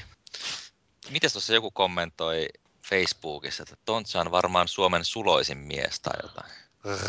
Mä olin silleen, että niin varmaan. Niin myös taisi kommentoida, että painovoima pitää sot alhaalla. No mä syytän siitä kuvanottajaa ja vähän rajoittaa. Niin, se oli kyllä aika epätoivoinen yritys. Sillä jalat on leveillä, mutta mies on kiinni maassa. Että... Mä olin tulossa jo alaspäin. Niin on. Mä olisin halunnut ottaa sen kuvan uusiksi, mutta ei kelvannut. Tää on hyvä näin. Jarkko on siellä 2 metrin korkeushyppääjä vanha, mutta eikö ollut muuta palautetta? Ei meille kukaan palautetta ole, että no ilmeisesti kesä vähän kangistaa. Oliko se Tontsa kertonut mitä, että mistä sä oot tykännyt tänä vuonna, tai mitä se oottelee? En oo kertonut, mutta siis pakko sanoa, että alkuvuoden parhaat pelit Journey, Asuras Wrath ja ehkä pienenä yllätyksenä ehkä Binary Domain. Binary Domain, se oli ihan hauska vaikutus, no sillä oli ihan mielenkiintoisella vaikutti kokeilun perusteella. Mutta... Se oli niin puhdas seiskanpeli, kun pystyy olemaan, mutta ihan viihdyttävä silti. Se oli vähän semmoinen japanilainen. Niin. Ja sitten tietenkin, siis tietenkin tämä Metal Gear Solid HD Collection pitää nyt nostaa, ja kyllä toi Fetsikin oli sille aika. Fets, itse asiassa ostin Fetsin. Ja kyllä toi Trialsikin, kyllähän näitä alkuvuonna on tullut hyviä pelejä, ei sitä mihinkään pääse. Mutta yksi vain voi olla paras, ja se on Trials. Journey nousee kaikkien yläpuolelle, ei sillä vaan mahda mitään. Siis siinä on se sana pelikokemus. Taas tämmöistä tekotaiteellista hipstereilyä. Näytän sulle tekotaiteellisuudet, kun seuraavan kerran tavataan. Onko tuo lupaus? Se on lupaus ja uhkaus. Okei, ruvetaan vetämään jaksoa pakettiin. Onko teillä mitään helposti unohtuvia viimeisiä sanoja? Tonsa, sano nyt jotain. Mä unohdin sanoa ton Trine 2 vuoden parhaista peleistä, ehdottomasti. No doubt about it. Ei, se tuli tänä vuonna. Ja Frozen Byte, lähettäkää shekki. Juu, no mitäs muut? Valuikin sanoi nyt jotain. No, nyt iskivämme jäätyminen, ettei oikein niin löydy yhtään mitään. Oi, mä kommentoin edes Olli Jokista jotenkin. No Olli ja Antti, et siinä NHL pelottavin tutkapari. Mitenkäs mä runoilin Irkistä, mä en enää muista. Olli ja Antti Pullostakin on saa pantin tai jotain tuolla. Tai Pullostakin on pantin. Se on aika hyvin kuvaa, että minkä arvoisia ne pelaajat on. Että kun palauttaa, niin saa 20 senttiä. Sekin on varmaan ennen joulua taas Kalkarissa takaisin, että Olli siis. Ideoita saa heittää NR-kastia varten. Niin no sen voisi kyllä muuten sanoa, että eihän sitä vasta kuin mitä 3 viikkoa, kun oli se kesäkäästi, niin jossa iloisena totesi, että eihän mä kyllä mihinkään muualle kuin kaupunkifestareille jaksa lähteä, niin eikös se ole telttaille ensi viikonloppuna.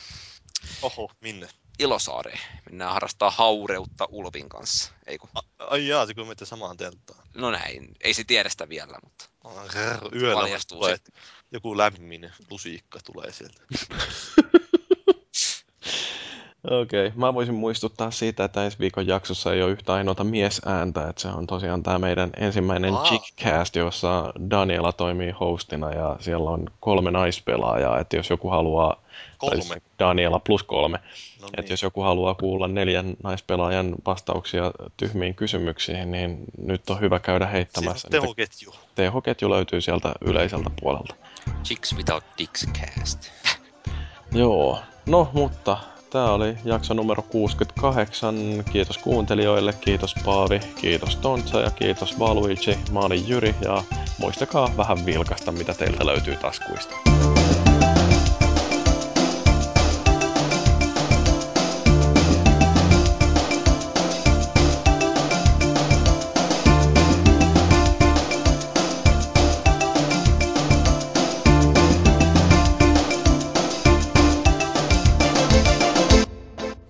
Naked Snake eikä Solid Snake. Niin, no siis riippuu vähän, että kyllä me puhuttiin siinä Solid Snakeistäkin. Tai siis niinkö peleistä, no, se on no. Solid Snake. Nyt se on alaston käärme. Joo, mikä se olikaan, kun puhuttiin jostain 4 heiluvasta käärmeestä tai jotain, niin mulla niin heti tuli kummallisia mieleyhtymiä tästä. Missä puhuttiin? Niin joo, se oli jotain näin, tai mitä Tontsa sanoi siitä jotain, että siellä on 4... Solid Snakeä juoksentelee jossain moninkertaisen. Se oli kuvitelma. Kunnon sausikifesti. Lakki kesti siellä. Joo, kaikenlaista sitä likaseen vanhaan mieleen iskeekin.